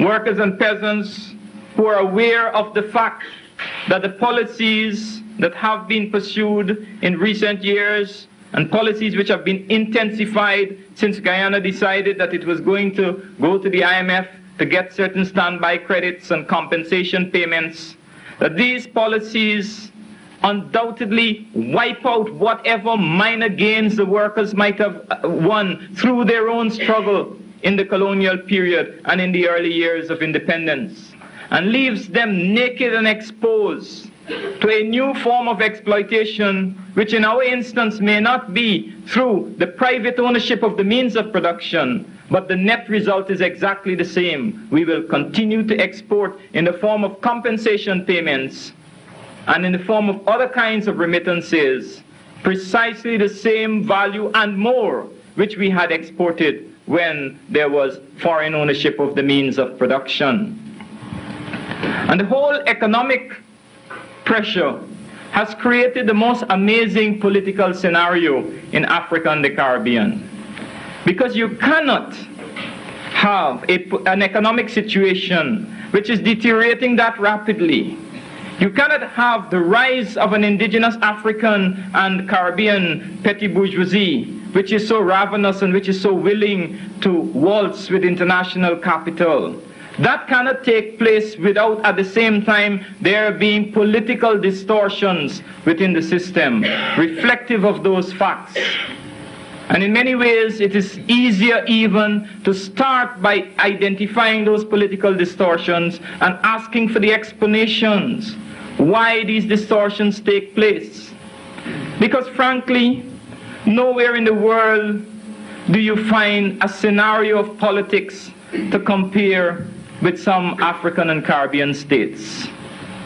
One could write a scenario that is a sheer tragedy, and one could write a scenario that is a comedy, and they would both be applicable. Because the politics is nowhere so comic as far as the ruling classes are concerned, but the consequences are nowhere more tragic as far as the working people are concerned.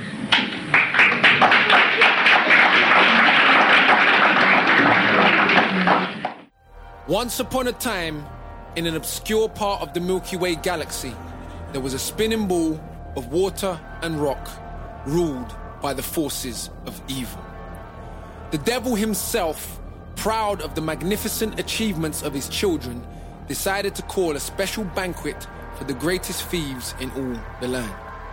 He sent invites to thousands of the greatest murderers, rapists, and general assorted scum, inviting them to attend his palace at the dawn of the new moon. Each thief would be given a chance to stake his claim as the greatest messenger of murder upon the planet, and the devil himself would then decide who should be crowned king. After many days of deliberating, all of the petty thieves, such as street criminals, had been found far short of the required level of wickedness, and there were just 4 sets of thieves left in the competition. They were the monarchs of empire, a cartel of bankers, the heads of religious orders, and the third world dictators. Each set of thieves appointed a spokesman to give his case to the devil. We have recorded these events for posterity.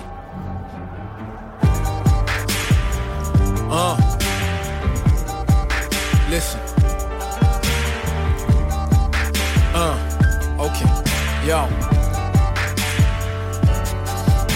First up was the thief with the worst reputation, dictator with the third world nation. He looked the devil in the eyes, he spoke in an oh so serious tone. Dear Mr. Devil, I am the greatest thief that ever has been on earth. Please tell me who else, more than me, personifies your work. I came to power in a military coup.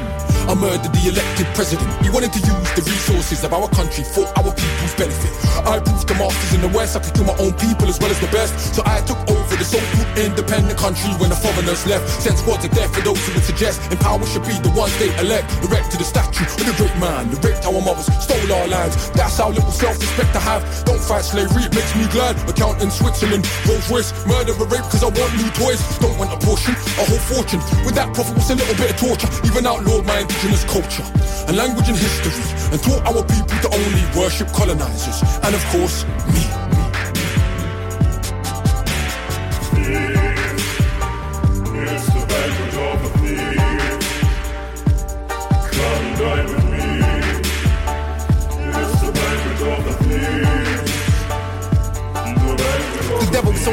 is wonderful, man. You most ejaculated on his hands, but the monarch of the empire said, "Excuse me, Mr. Devil, I'd like to speak if I may. Who do you think trained this amateur dictator to behave this way?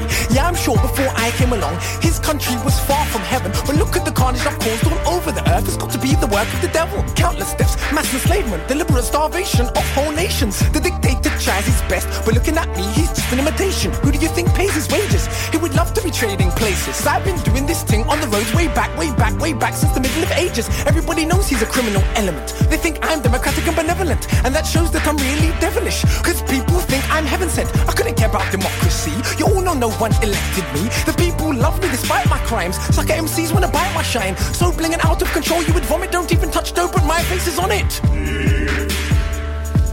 the banquet of the thieves. The banquet of the thieves.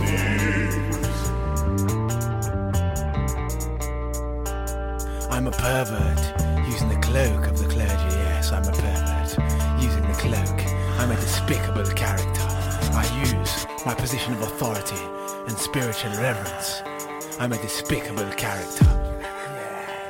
Mr. Devil, allow me to speak. All the religious leaders that leech in a world of creeps. I'm initiated, take people's faith and I dissipate it with false promises. Holler oratory, don't need a gun, it's daylight robbery. Dear Mr. Devil, I thought you would like it. I use the faith in God to keep them blinded. On a nice voice, read them a book, and they believe that I'm not a crook. Tell them God will repay them in the neck. They give me their life savings so I can buy jets. All the reports about child sex, none of us have ever gone jail yet. A system of stealing so appealing convinces the victims that life has meaning. Monarchs boast about conquest, but needed my blessings to get it done, and all of the dictators use my books, therefore they are just my sons. The devil was sure this was the winner and was just about to put an end to the dinner, but then the man from the banking cartel stepped up and said, I think I'm the biggest sinner. All of those three depend on me.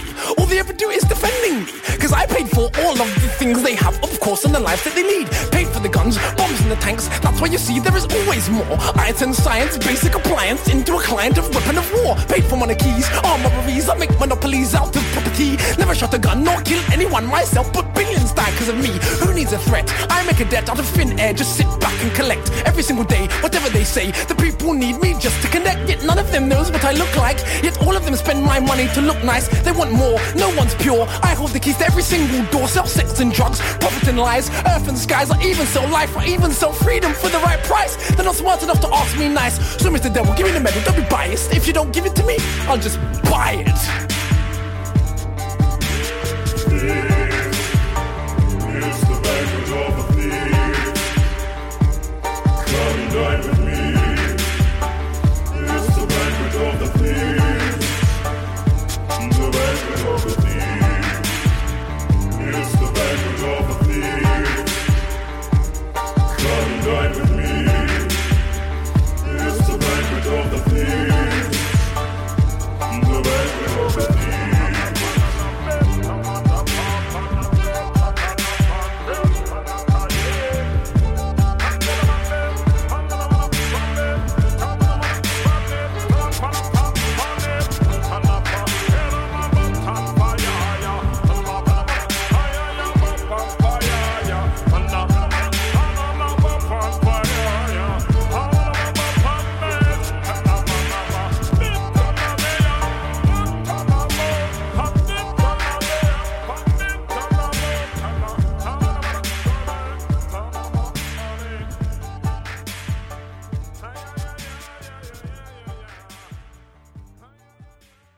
You move from one Caribbean state to another. You find these aberrations that sometimes when you think of certain films or certain novels, certain pieces of fiction which have been denounced as fiction, as having no bearing on reality, you wonder whether in fact you are dealing with fiction or with reality. Prime ministers who shuffle around, who resign and threaten to resign more often than any others in the world. Prime ministers who dress themselves up in different costumes. One day a general, the next day chief of police. Prime ministers in Africa who go to the prisons and haul out prisoners and beat them themselves. A prime minister who makes his wife the chief of the opposition.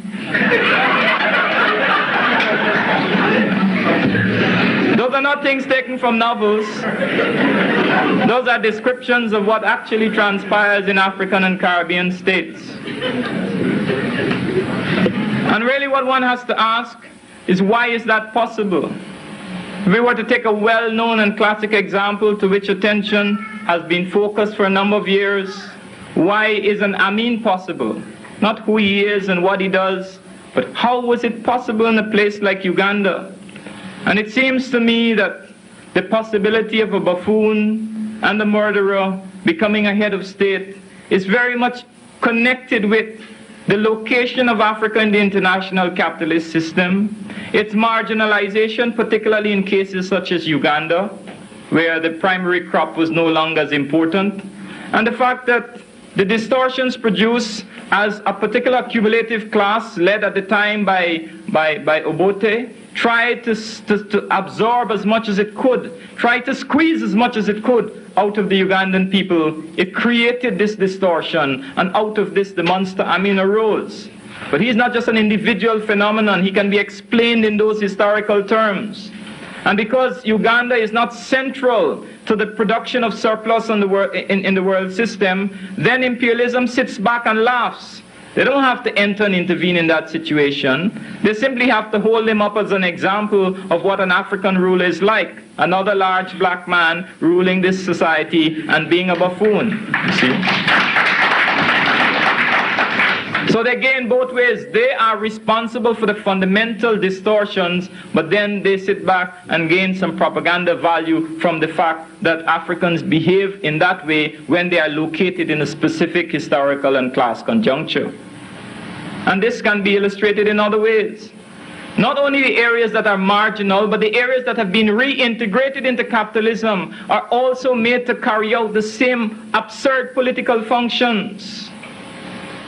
The old Congo, now Zaire, has never really been relinquished by imperialism because of its importance as a zone of mining production and as an area for the concentration of monopoly capital, second to no other part of the world with the exception of South Africa. And in that area, it is imperialism that has consistently maintained the most reactionary and authoritarian, and in a certain sense, almost comic regime in Africa, that of Mobutu of Zaire, a man who descends from heaven every day on the television. That is his role in Zaire. But on every occasion, as you know, that the Zairean people have made serious efforts to deal with this, imperialism has been quick to intervene. This is not a Uganda growing coffee. We're talking now about uranium and copper and gold and diamonds and bauxite, so that we don't play around there and describe Mobutu as a buffoon. You move in and you help him to liquidate large numbers of other Africans who are trying to create a rational society.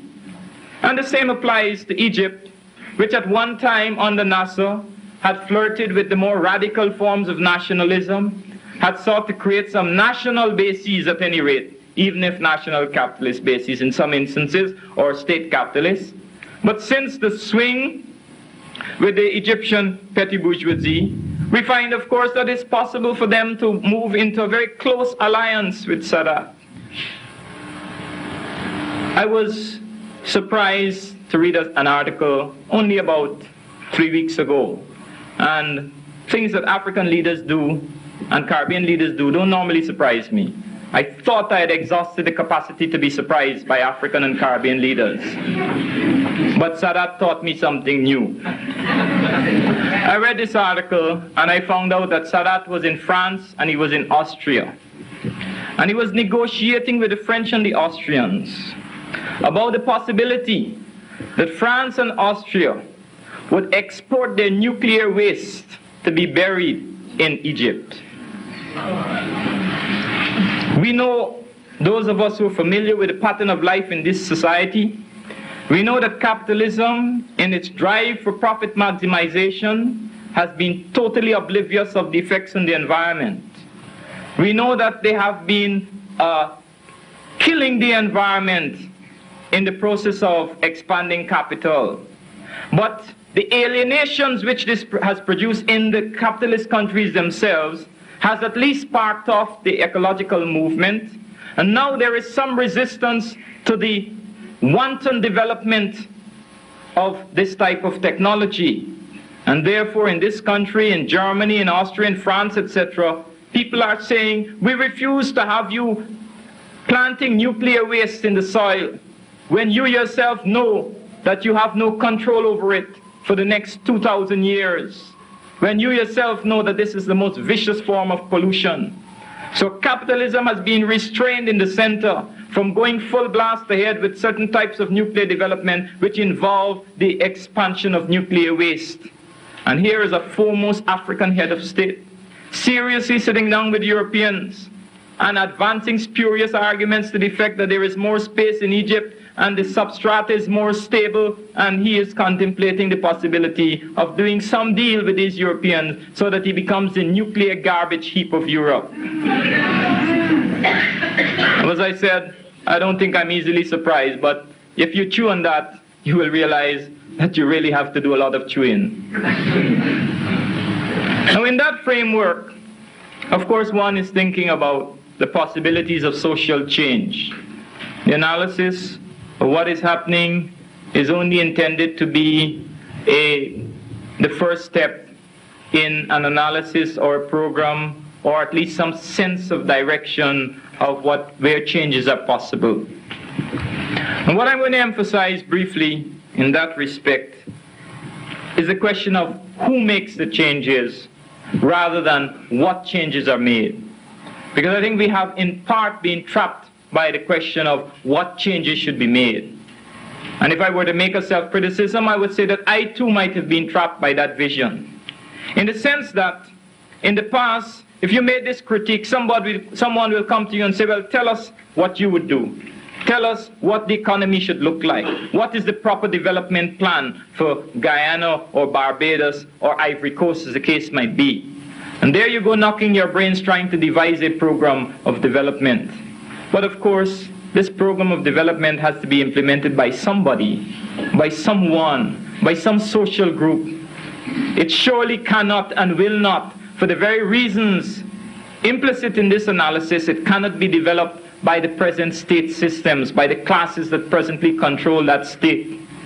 And therefore it seems to me that we have to shift from that, although we need to look at it in a technical sense ultimately, and to be far more rational and scientific in planning, we need to concentrate more on who will do the changes, who has the right to reassess the situation. And in this context, I will fall back on a social class analysis, because it seems to me that that is the only valid way that we can understand how the societies are functioning and which groups can make a contribution. Ultimately, although I have to oversimplify, African and Caribbean society breaks down into two large components, or to two components with power. There is the power of working people that derives from the fact that they produce.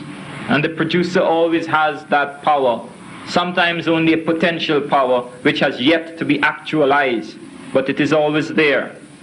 And there is the power of the social groups who control the state, who control the allocation of resources and the allocation of surplus in the society. Now, for Africa, let us exclude for the moment the direct intervention of multinational capital and concentrate on the political scene, where undoubtedly the indigenous state has an autonomous capacity, and it has a capacity to wage struggle on behalf of its own class vis-à-vis the workers and peasants of Africa and the Caribbean.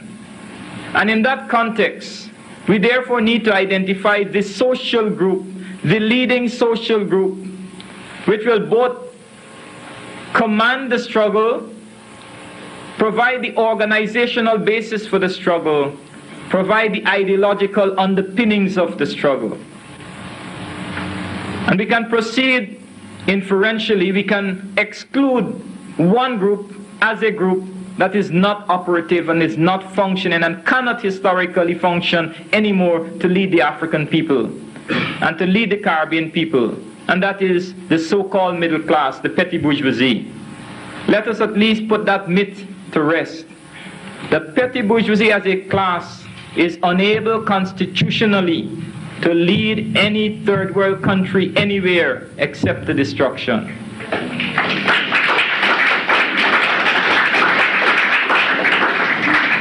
That class was born originally, located, spawned by imperialism and capitalism.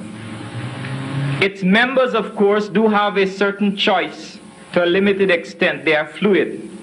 But as a class, their intervention in the historical process has been to lead movements, mass movements, has been to lead populist movements. And they have imposed their own stamp on these populist movements. And they have stood as a barrier between the working people and the state, between the working people and the elaboration of a true working class ideology, between the working people and the development of a working class organization. All of these groups, without exception, and this includes some who would be considered as more progressive than others. It will include the Nkrumahs and the Sekou Touré's and the Nyerere's, as well as the plethora of other reactionaries, of the real reactionaries in Africa and the Caribbean. They have organizationally established the hegemony of the petty bourgeoisie over the working class and the peasantry. All of these political parties, all of these state systems represent petty bourgeois hegemony over the working class. And if the petty bourgeois has a role, as one should hope, at least I would hope so for my own sake, being located in that class. If we have a role, it has to do with the shift of the initiative into the hands of workers and peasants, and then for a change we begin to serve those classes, because mostly we have been serving other classes anyhow. Mostly we have been serving the capitalist class. So for a change we may begin to service the working people, service the working class. But to do so we have to understand that organization as well as ideology must reside in the hands of the working people. Their own autonomous organizations, born out of spontaneous struggle, but disciplined in that process and addressing themselves to the real needs of the working people. Because when we import our concerns, it's amazing what the petty bourgeoisie can be concerned about. We have all kinds of preoccupations which have little or nothing to do with what working people say and do out of their own immediate activity in production. And we have to begin to formulate, if we at the petty bourgeoisie are involved, it has to be an organization that is rooted in the working class, within the working class, for the working class. Which means, of course, it has to be a working class ideology. Again, we cannot import various strands of bourgeois and petty bourgeois ideology, which has been the case throughout Africa. Wherever you go, and again, this can be illustrated by taking the most progressive. Never mind the Houphouët-Boignyes in the Ivory Coast, and the Ehidios in the Cameroon, and the really backward types. But even for the Nyerere's and Tanzanian socialism, Sekou Touré and his talk about African communalism. In the Caribbean now we have manly and democratic socialism. Burnham has long spoken about cooperative socialism and what have you. All those are petty bourgeois ideologies whose objective function, quite apart from their intentions, has been to confuse the working masses.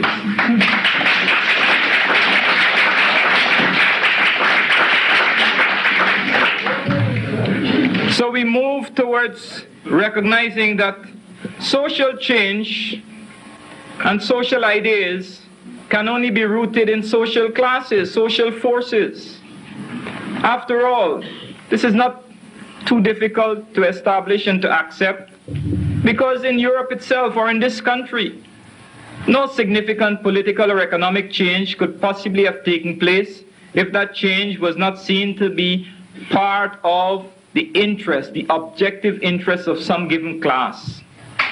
The class may have identified its interest as the national interest. That is always possible historically.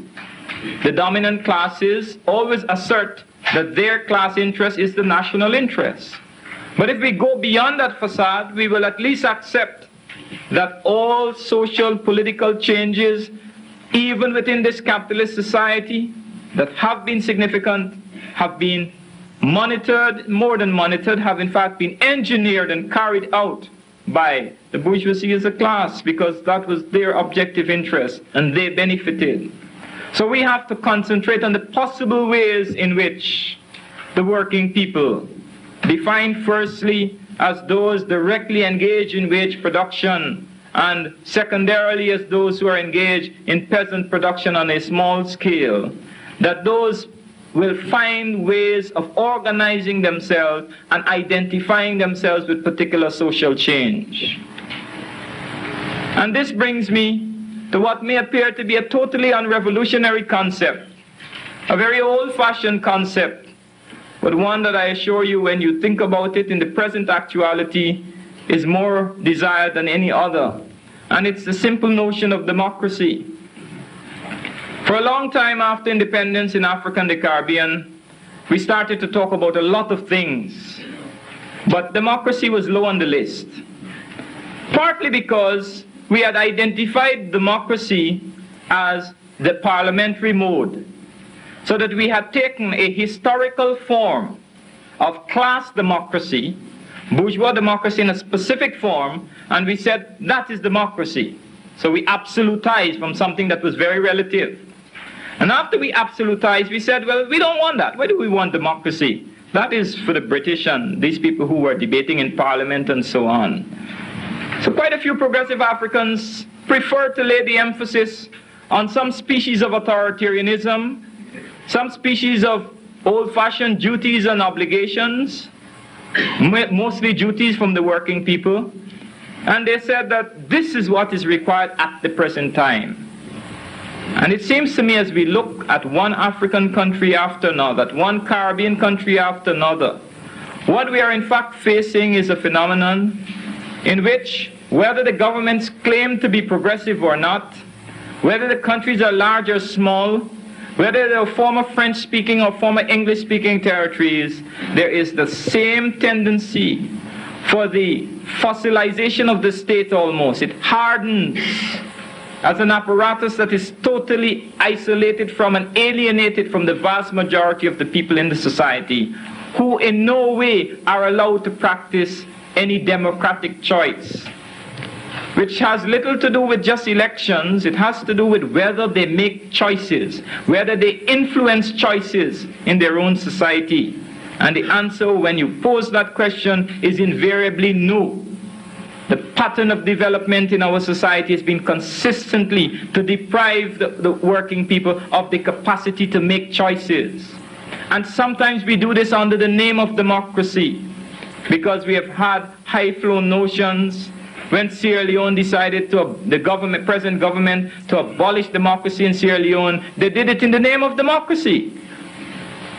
When the government of Guyana, like others in the third world, decided to hold a referendum, they said, we want to abolish political freedoms, we want to abolish the right to vote, but we are inviting people to vote as to whether they want to vote in future, you see. We're being very democratic. And of course, as you know, the people supposedly voted that they would not like to vote in future.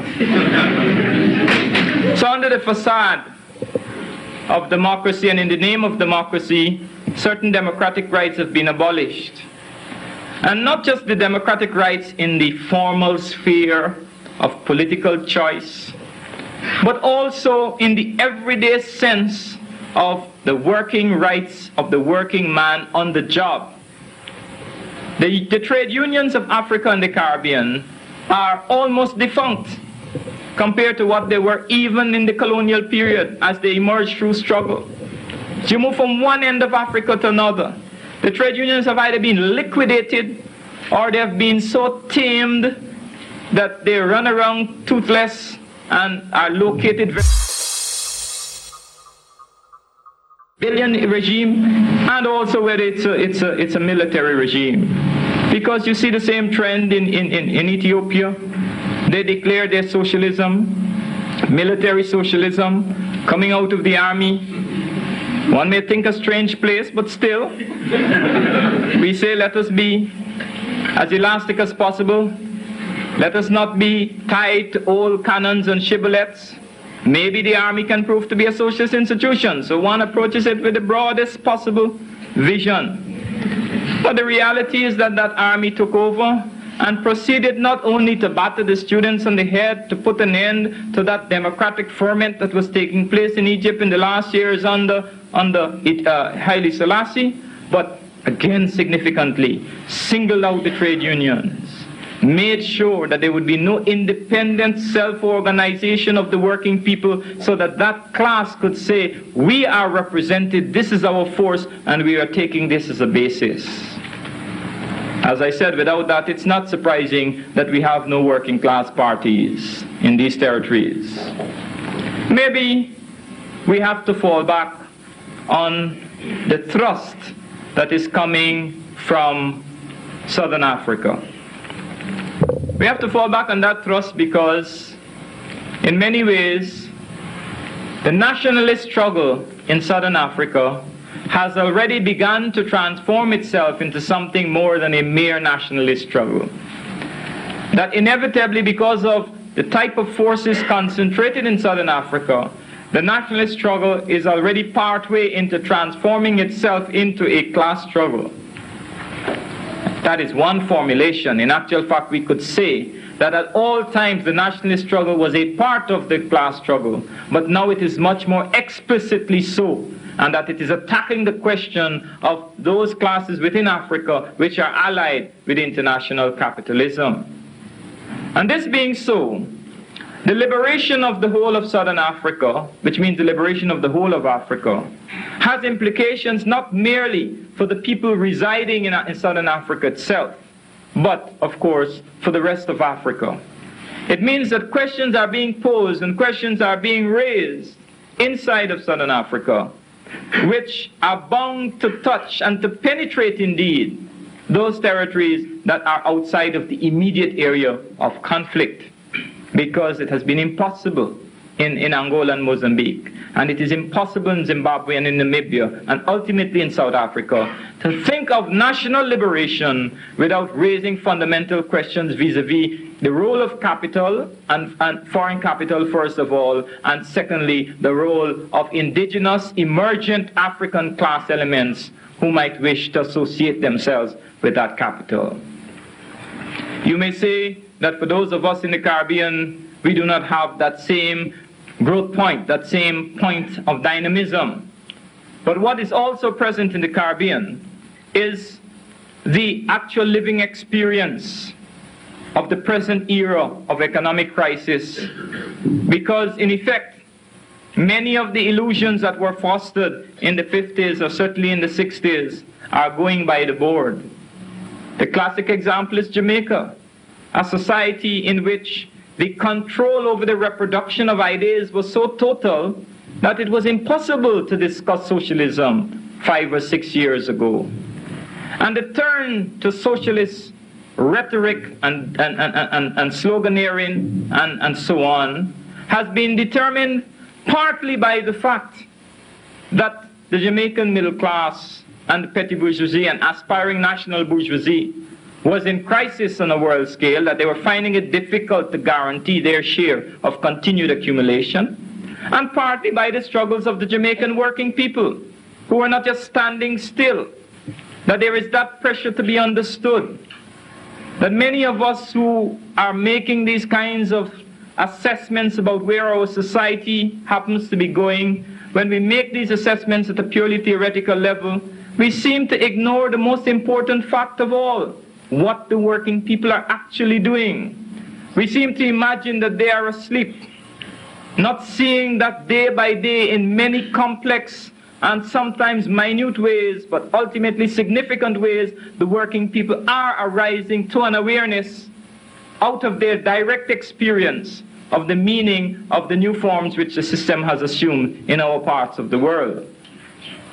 And therefore, there are really two attitudes, perhaps, that I would like to leave you with.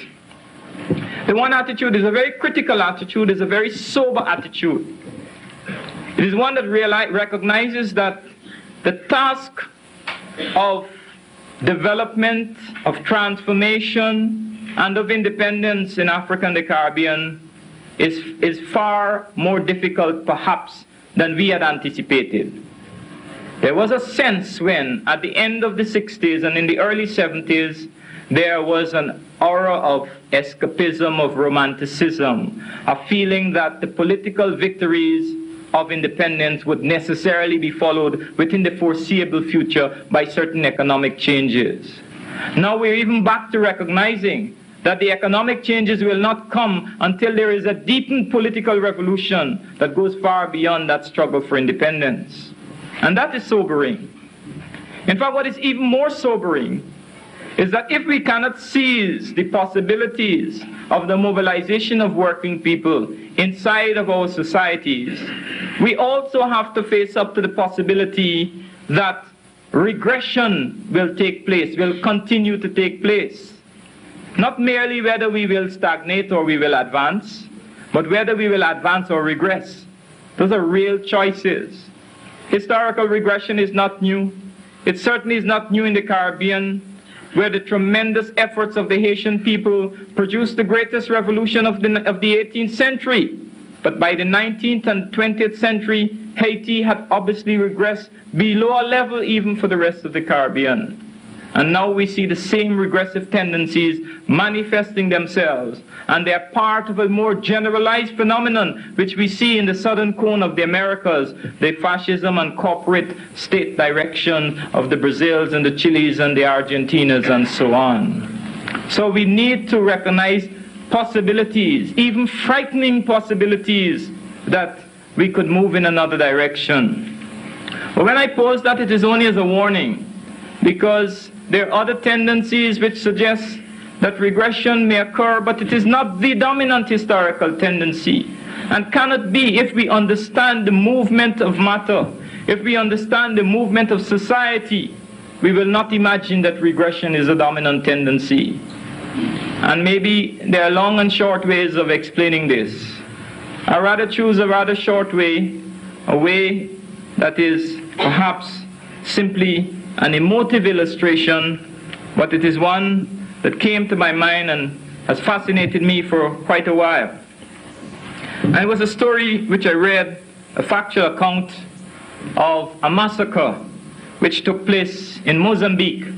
The Portuguese went to one village which they call Wiriamu, and they rounded up the population in that village. Men and women and children, mostly women and children. They butchered that population. After placing them in a line, they shot them down. They then heaped the bodies together and set the bodies alight. And they went off. So supposedly nothing should have been known of this, because everybody was accounted for. The story came out because one boy survived. He survived. He had been shot, he had been wounded. He fell, he was put into the pile. The pile was lit, and he managed to creep out from under this pile of burning, bloody bodies. It's a scene that defies even, Dante's Inferno. It seems more bizarre than the supposed reality or the fictional reality. And yet, in a sense, it is symbolic, because as we know, Mozambique won.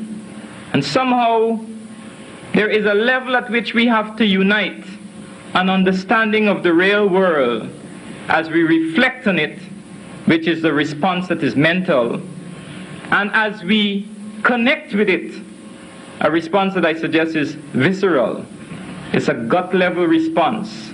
Now at the gut-level response, that boy climbing out of that pile of burning, decaying bodies was a symbol of the possibilities that are inherent in human society, and certainly possibilities that are more than inherent in our society, not because of any racial mystique, but because of the dialectic itself, which has heaped upon us certain forms of exploitation and oppression, so that the act of survival requires an even greater act of affirmation.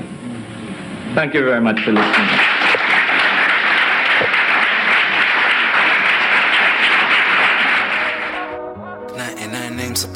sunshine and provide us rain. Mineral fruit, vitamin grain. How many prophet came and tried to explain? Tell them once, now tell them again. It's all a mind game. Pineal gland, switch the mind frame until you land down. I call on the powers of Shango, could have put the shackles round my neck and ankles, took away the crown and it gave man sandals, for the long walk to freedom through the brambles, land of the cane and the mangoes, no, never did the first blood, no Rambo, still I burn down the ass with the ass, niggas in it just like Django, just for the aggro, gave man a Hasbro, Naga snake and a Sambo, blaze down the place, see the flame in the Atmos, don't know my name, well I came from the cosmos, black coffee and I can't take any lactose, for the sake of my black rose, waiting for a black bros, there at the crossroads, Nanny and Harriet Tubman, true assassins and nominee gunmen. 99 names supply the sunshine and provide us rain. Mineral fruit, vitamin grain. How many prophet came and tried to explain? Tell them once, now tell them again. It's all a mind game. From your third eye, just switch the mind frame until you land down on an airplane. And you're the one calling the powers of Ogun. When the time's tight and there's no room, let me grow free like a mushroom. You turn around and tell me cool, but it might cost you. Calling the powers of Ta'uti. Give me power, absolutely. And write me a future that suits me. And when you're done, bury me in the tomb with the true G's. Give me the powers of ocean. Scatter my ashes across the ocean. Bring back together what's broken. Less than a soft word spoken. Give me the powers of Anubis to sniff all the lies out and the bullshit. If the tutor has a good pupil, the master will become the student.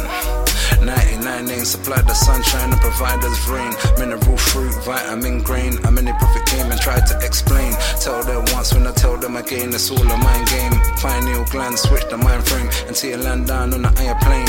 And you're the one grant at the powers of Isis, when you reunited parts of Osiris for rewiring, realignment of any broken hearts left are inside us. Calling the powers of Oya, can you carry me 9,000 prayers? Unto Shiva destroyer, speak on my behalf for me just like my lawyer. Shakti gave me the right steps, every good and goddess inside, it's my mindset. Call on the alchemist to teach me how to transform out of this. Give a bird's eye view like a falcon is, can see where the trees and the mountains is. Dr. Khalid, brother Malcolm is my granddad in the depths of the black abyss. Give me the powers of Hercules, Mars, Jupiter and Mercury. Try crucify and murder me, and when I die turn around and worship me. Call on the powers of Jarasta, Garvey, I lead every king with a black star. Dip them under like John the Baptist in your consciousness, this just a chapter. 99 names supply the sunshine and provide us rain. Mineral fruit, vitamin grain. How many prophet came and tried to explain? We tell them once, when I tell them again, it's all a mind game. From your third eye to switch your mind frame until you land down on an airplane. And you're the one with 99 names supply the sunshine and provide us rain. Mineral fruit, vitamin grain. How many came and tried to explain? Tell them once, now tell them again, it's all a mind game. Pineal gland, switch the mind frame on an airplane until you're the one with 99 names. All right, that is our show. We hope you enjoyed Conscientization 101's digitally remastered presentation of Walter Rodney, Crisis in the Periphery, Africa and the Caribbean. Yeah, and just a quick note, we want to tell a quick anecdote. So we know you heard The Thieves' Banquet, and that's from Akala's album called The Thieves' Banquet. You know, we're going to link to it. And I wanted to tell you a quick anecdote about that. So it was like, I'm telling you, I was reading in Ngũgĩ, right? So I was reading a lot. But at that time, I got in 2012, late 2012, Zari, you can attest to this, late 2012, because I had started reading a book called Devil on the Cross. Late 2012. It was about to turn into 2013. The irony of it is, just like if you heard on this interview, on this podcast, with episodes with other people, it's when I was from Rago, Cyclonius, you know, we had discovered for ourselves global faction, and we had become familiar with Akala. You know, it was like, oh man, you know, Akala, go hard. Enough said, right? So in 2012, I had recently, before I finished Devil on the Cross, I finished Petals of Blood, yes. Finished that novel by Ngũgĩ. Loved it. Late 2012, it was like December, late November, going into December, almost going into 2013. I was reading Devil on the Cross, and I was like, yo, this book is hilarious. This book is dope. If you haven't read Devil on the Cross, man, that is like, wow. You talk about some creative writing. It is creative. It's funny, too. It's funny, creative. It got the class component. It's got the imperial component. It got everything. I said, man, what kind of treatment can this book get? This is like, wow. It's a classic. I don't want to talk. You talk about nothing about literature. Don't talk to me about literature and shit. If you ain't read Devil on the Cross, that Devil on the Cross shit. Oh my God! So I called Zari and said, "Man, you got to read Devil on the Cross, man. The protagonist is a sister. Man, just read Devil on the Cross. Yeah, right? Just read it. I'm not gonna spoil it for you. So I was looking at some Akala videos on like YouTube, some of his freestyles, and then." He was like rapping this one freestyle. I think we still have it on C101. And he was talking about a thieves' banquet.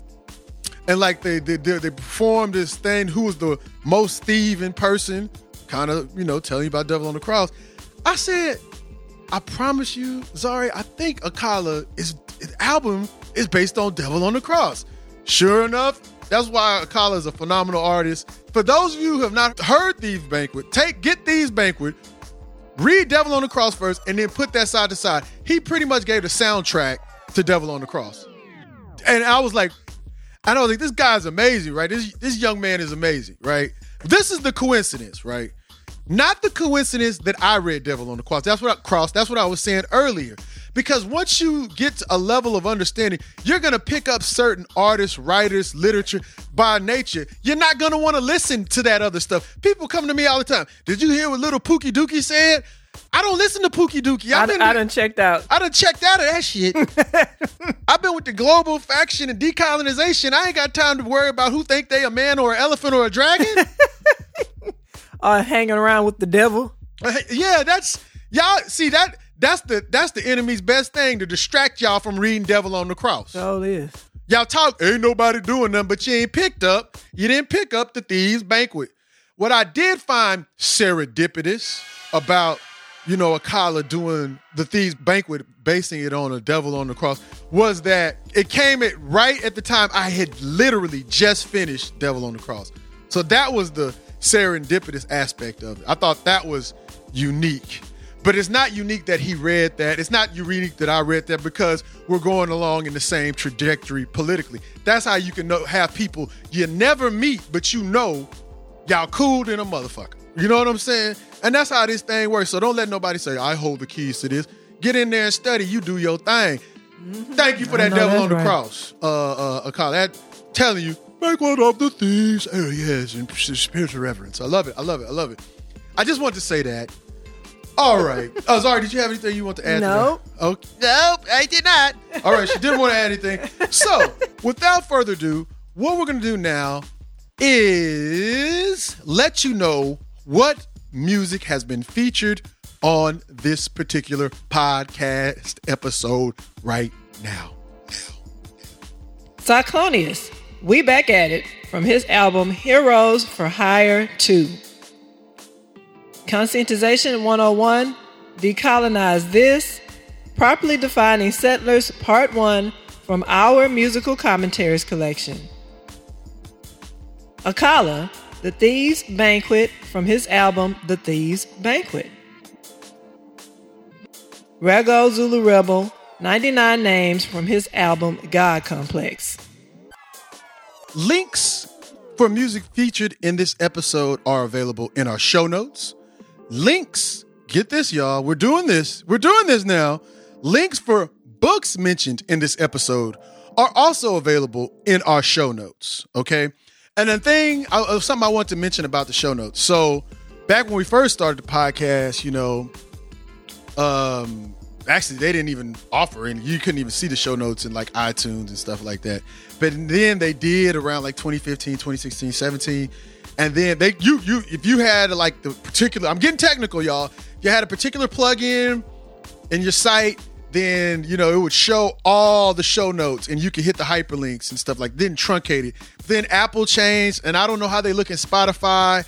I don't know how they look in Google Podcasts. I don't know how they look in the particular episode. The show notes look for the various podcast distribution services such as iTunes, Spotify. So I'm saying all that to say this. If you want to see the complete show notes with all the hyperlinks so that you can click on the hyperlinks and purchase this music, Rago, The Thieves' Banquet, and then you can do a search and find Devil on the Cross, and you can click that hyperlink so y'all can buy that and put The Thieves' Banquet and Akala together if you haven't already. Cyclonius, we back at it. In case you want to just say you back at it if somebody get on your nerves, right? I know Zari's looking like, what the hell did you say that for? Anyway, but you know that song crunk now. Come on now. But my point is, if you want to see the complete show notes, go to our website, go to this particular episode, and you will see the complete show notes. Because I don't want y'all to say, I went to iTunes and I saw y'all only had half the show notes. Hey, we don't control what happens over there, okay? So go to our website, go to this episode, and you can see the complete show notes, all hyperlinks to everything that was featured in this episode, okay? Wanted to let you know that because you might see something. We might have missed something, saying something. We might have missed it, might not have missed it, might want to sneak it in, but it's in those damn show notes on the site because once we get to writing it down, it ain't going to be left out. Yeah. That made sense? Okay. I know, I kid. I'm sorry. You're probably going to edit a lot of that out. Yes, probably will. I'll probably leave that in because I said I was going to edit it out. Anyway. Now, also we want to let you know, we do have new content on the site, this podcast episode being one of them. We have new additions to our library. So you'll see the latest books we posted. And those of you new to the podcast, we only post books that we read, okay? So every book you've seen up there, we've read it. It's not like, oh, this look revolutionary. Let me stick it over. It say Decolonization. I put that up there. You know, we ain't like that. We ain't going to be like, yeah, I'm about Africa. Berlin Conference. What that be? Black voices. What kind of abstraction is that? Black voice. What the hell? On Amazon. Anyway. I digress. A gay vampire black lion. There you go. A gay vampire black lion. Yeah, that's going to be the new... So the new gay vampire black lion. Yes, he's going to have all the alphabets. It's going to be a lion, dragon, and that's going to be the new black voice. I feel sorry for the youth. Y'all have y'all's work cut out for you. That's why we're trying to set this institution in place and go global with it because, man... Gay vampire lions and dragons is a black voice. It's true. Yeah, it's some weird. It's definitely some weird, and I have to say it's shit out here. Okay, good Lord.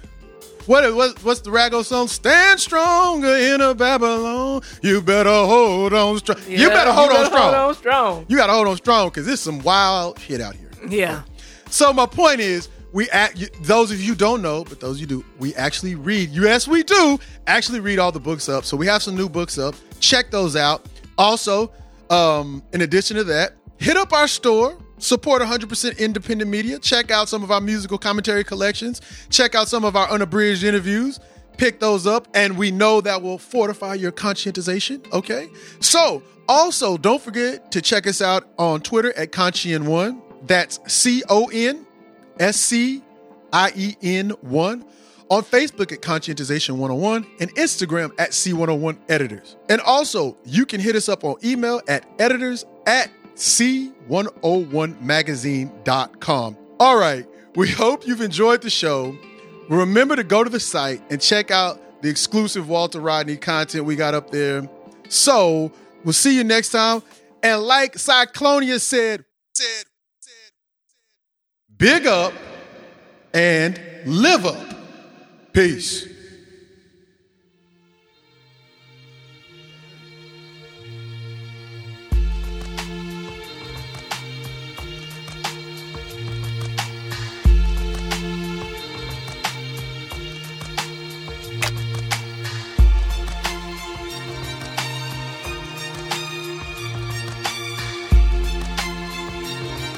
Yo.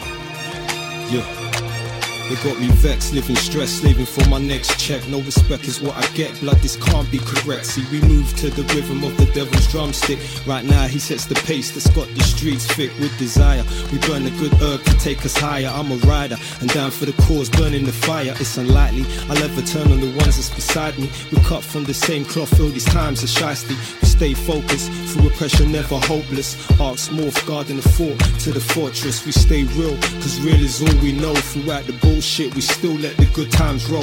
It's hereditary, you see it stuck in my soul. Free yourself instead of being stuck in a hole, you know.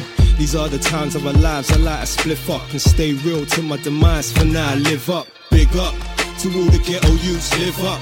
It's time to do your thing and never give up.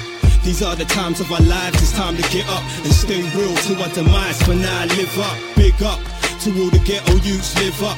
It's time to do your thing and never give up. These are the times of our lives, it's time to get up and stay real to our demise. For now I live up. Anything you move, make sure it's for a cause. Any path you choose, blood, the outcome is yours. See, anything I do, I release it from the core. On the streets, blood is war, the whole situation's raw. Still we live the good life throughout the hood life. Treat kids right, teach them respect life. Think about what you do, blood, does it help life? In its cycle, or does it disrespect life? See me, I'm a rider, a fighter for a team. Started off as a dream, now I spark up the scene. Anything you wanna do, blood, just reach out and grasp it. Time to wait for you do it now, you get past it. Life is for the living, so let's live it to the fullest. Let's spread love rather than spread hate and bullets. These are the times of our lives, I like to split up and stay real to my demise. For now I live up, big up to all the ghetto youths, live up. It's time to do your thing and never give up. These are the times of our lives, it's time to get up and stay real to our demise. For now I live up, big up to all the ghetto youths, live up. It's time to do your thing and never give up. These are the times of our lives, it's time to get up and stay real to our demise. For now I live up. And yo, music is much more than melodies and drums. It's an aphrodisiac, it's a way out for the slums. It's a natural healing, a message for what's next to come. For some, it's entertainment, cause all they want is fun. Started off as a heartbeat, Africans used to heal with it. Communicate to the next village, show love to kings and queens on a visit. Festive spirit for newborns, music vivid. No words sometimes, but still we see his vision. No pain when it hits on a head-on collision. It's been here ever since the beginning of things, and still here whichever way the genre swings. It flows through me like blood cells in my artery, a big part of me, like my parents who crafted me. These are the times of our lives, I like to split up and stay real to my demise. For now I live up, big up to all the ghetto youths, live up. It's time to do your thing and never give up. These are the times of our lives, it's time to get up and stay real to our demise. For now I live up, big up to all the ghetto youths, live up. It's time to do your thing and never give up. These are the times of our lives, it's time to get up and stay real to our demise. For now I live up, big up to all the ghetto youths, live up. It's time to do your thing and never give up. These are the times of our lives, it's time to get up and stay real to our demise. For now I live up, big up to all the ghetto youths, live up. It's time to do your thing and never give up. These are the times of our lives, it's time to get up and stay real to our demise. Conscientization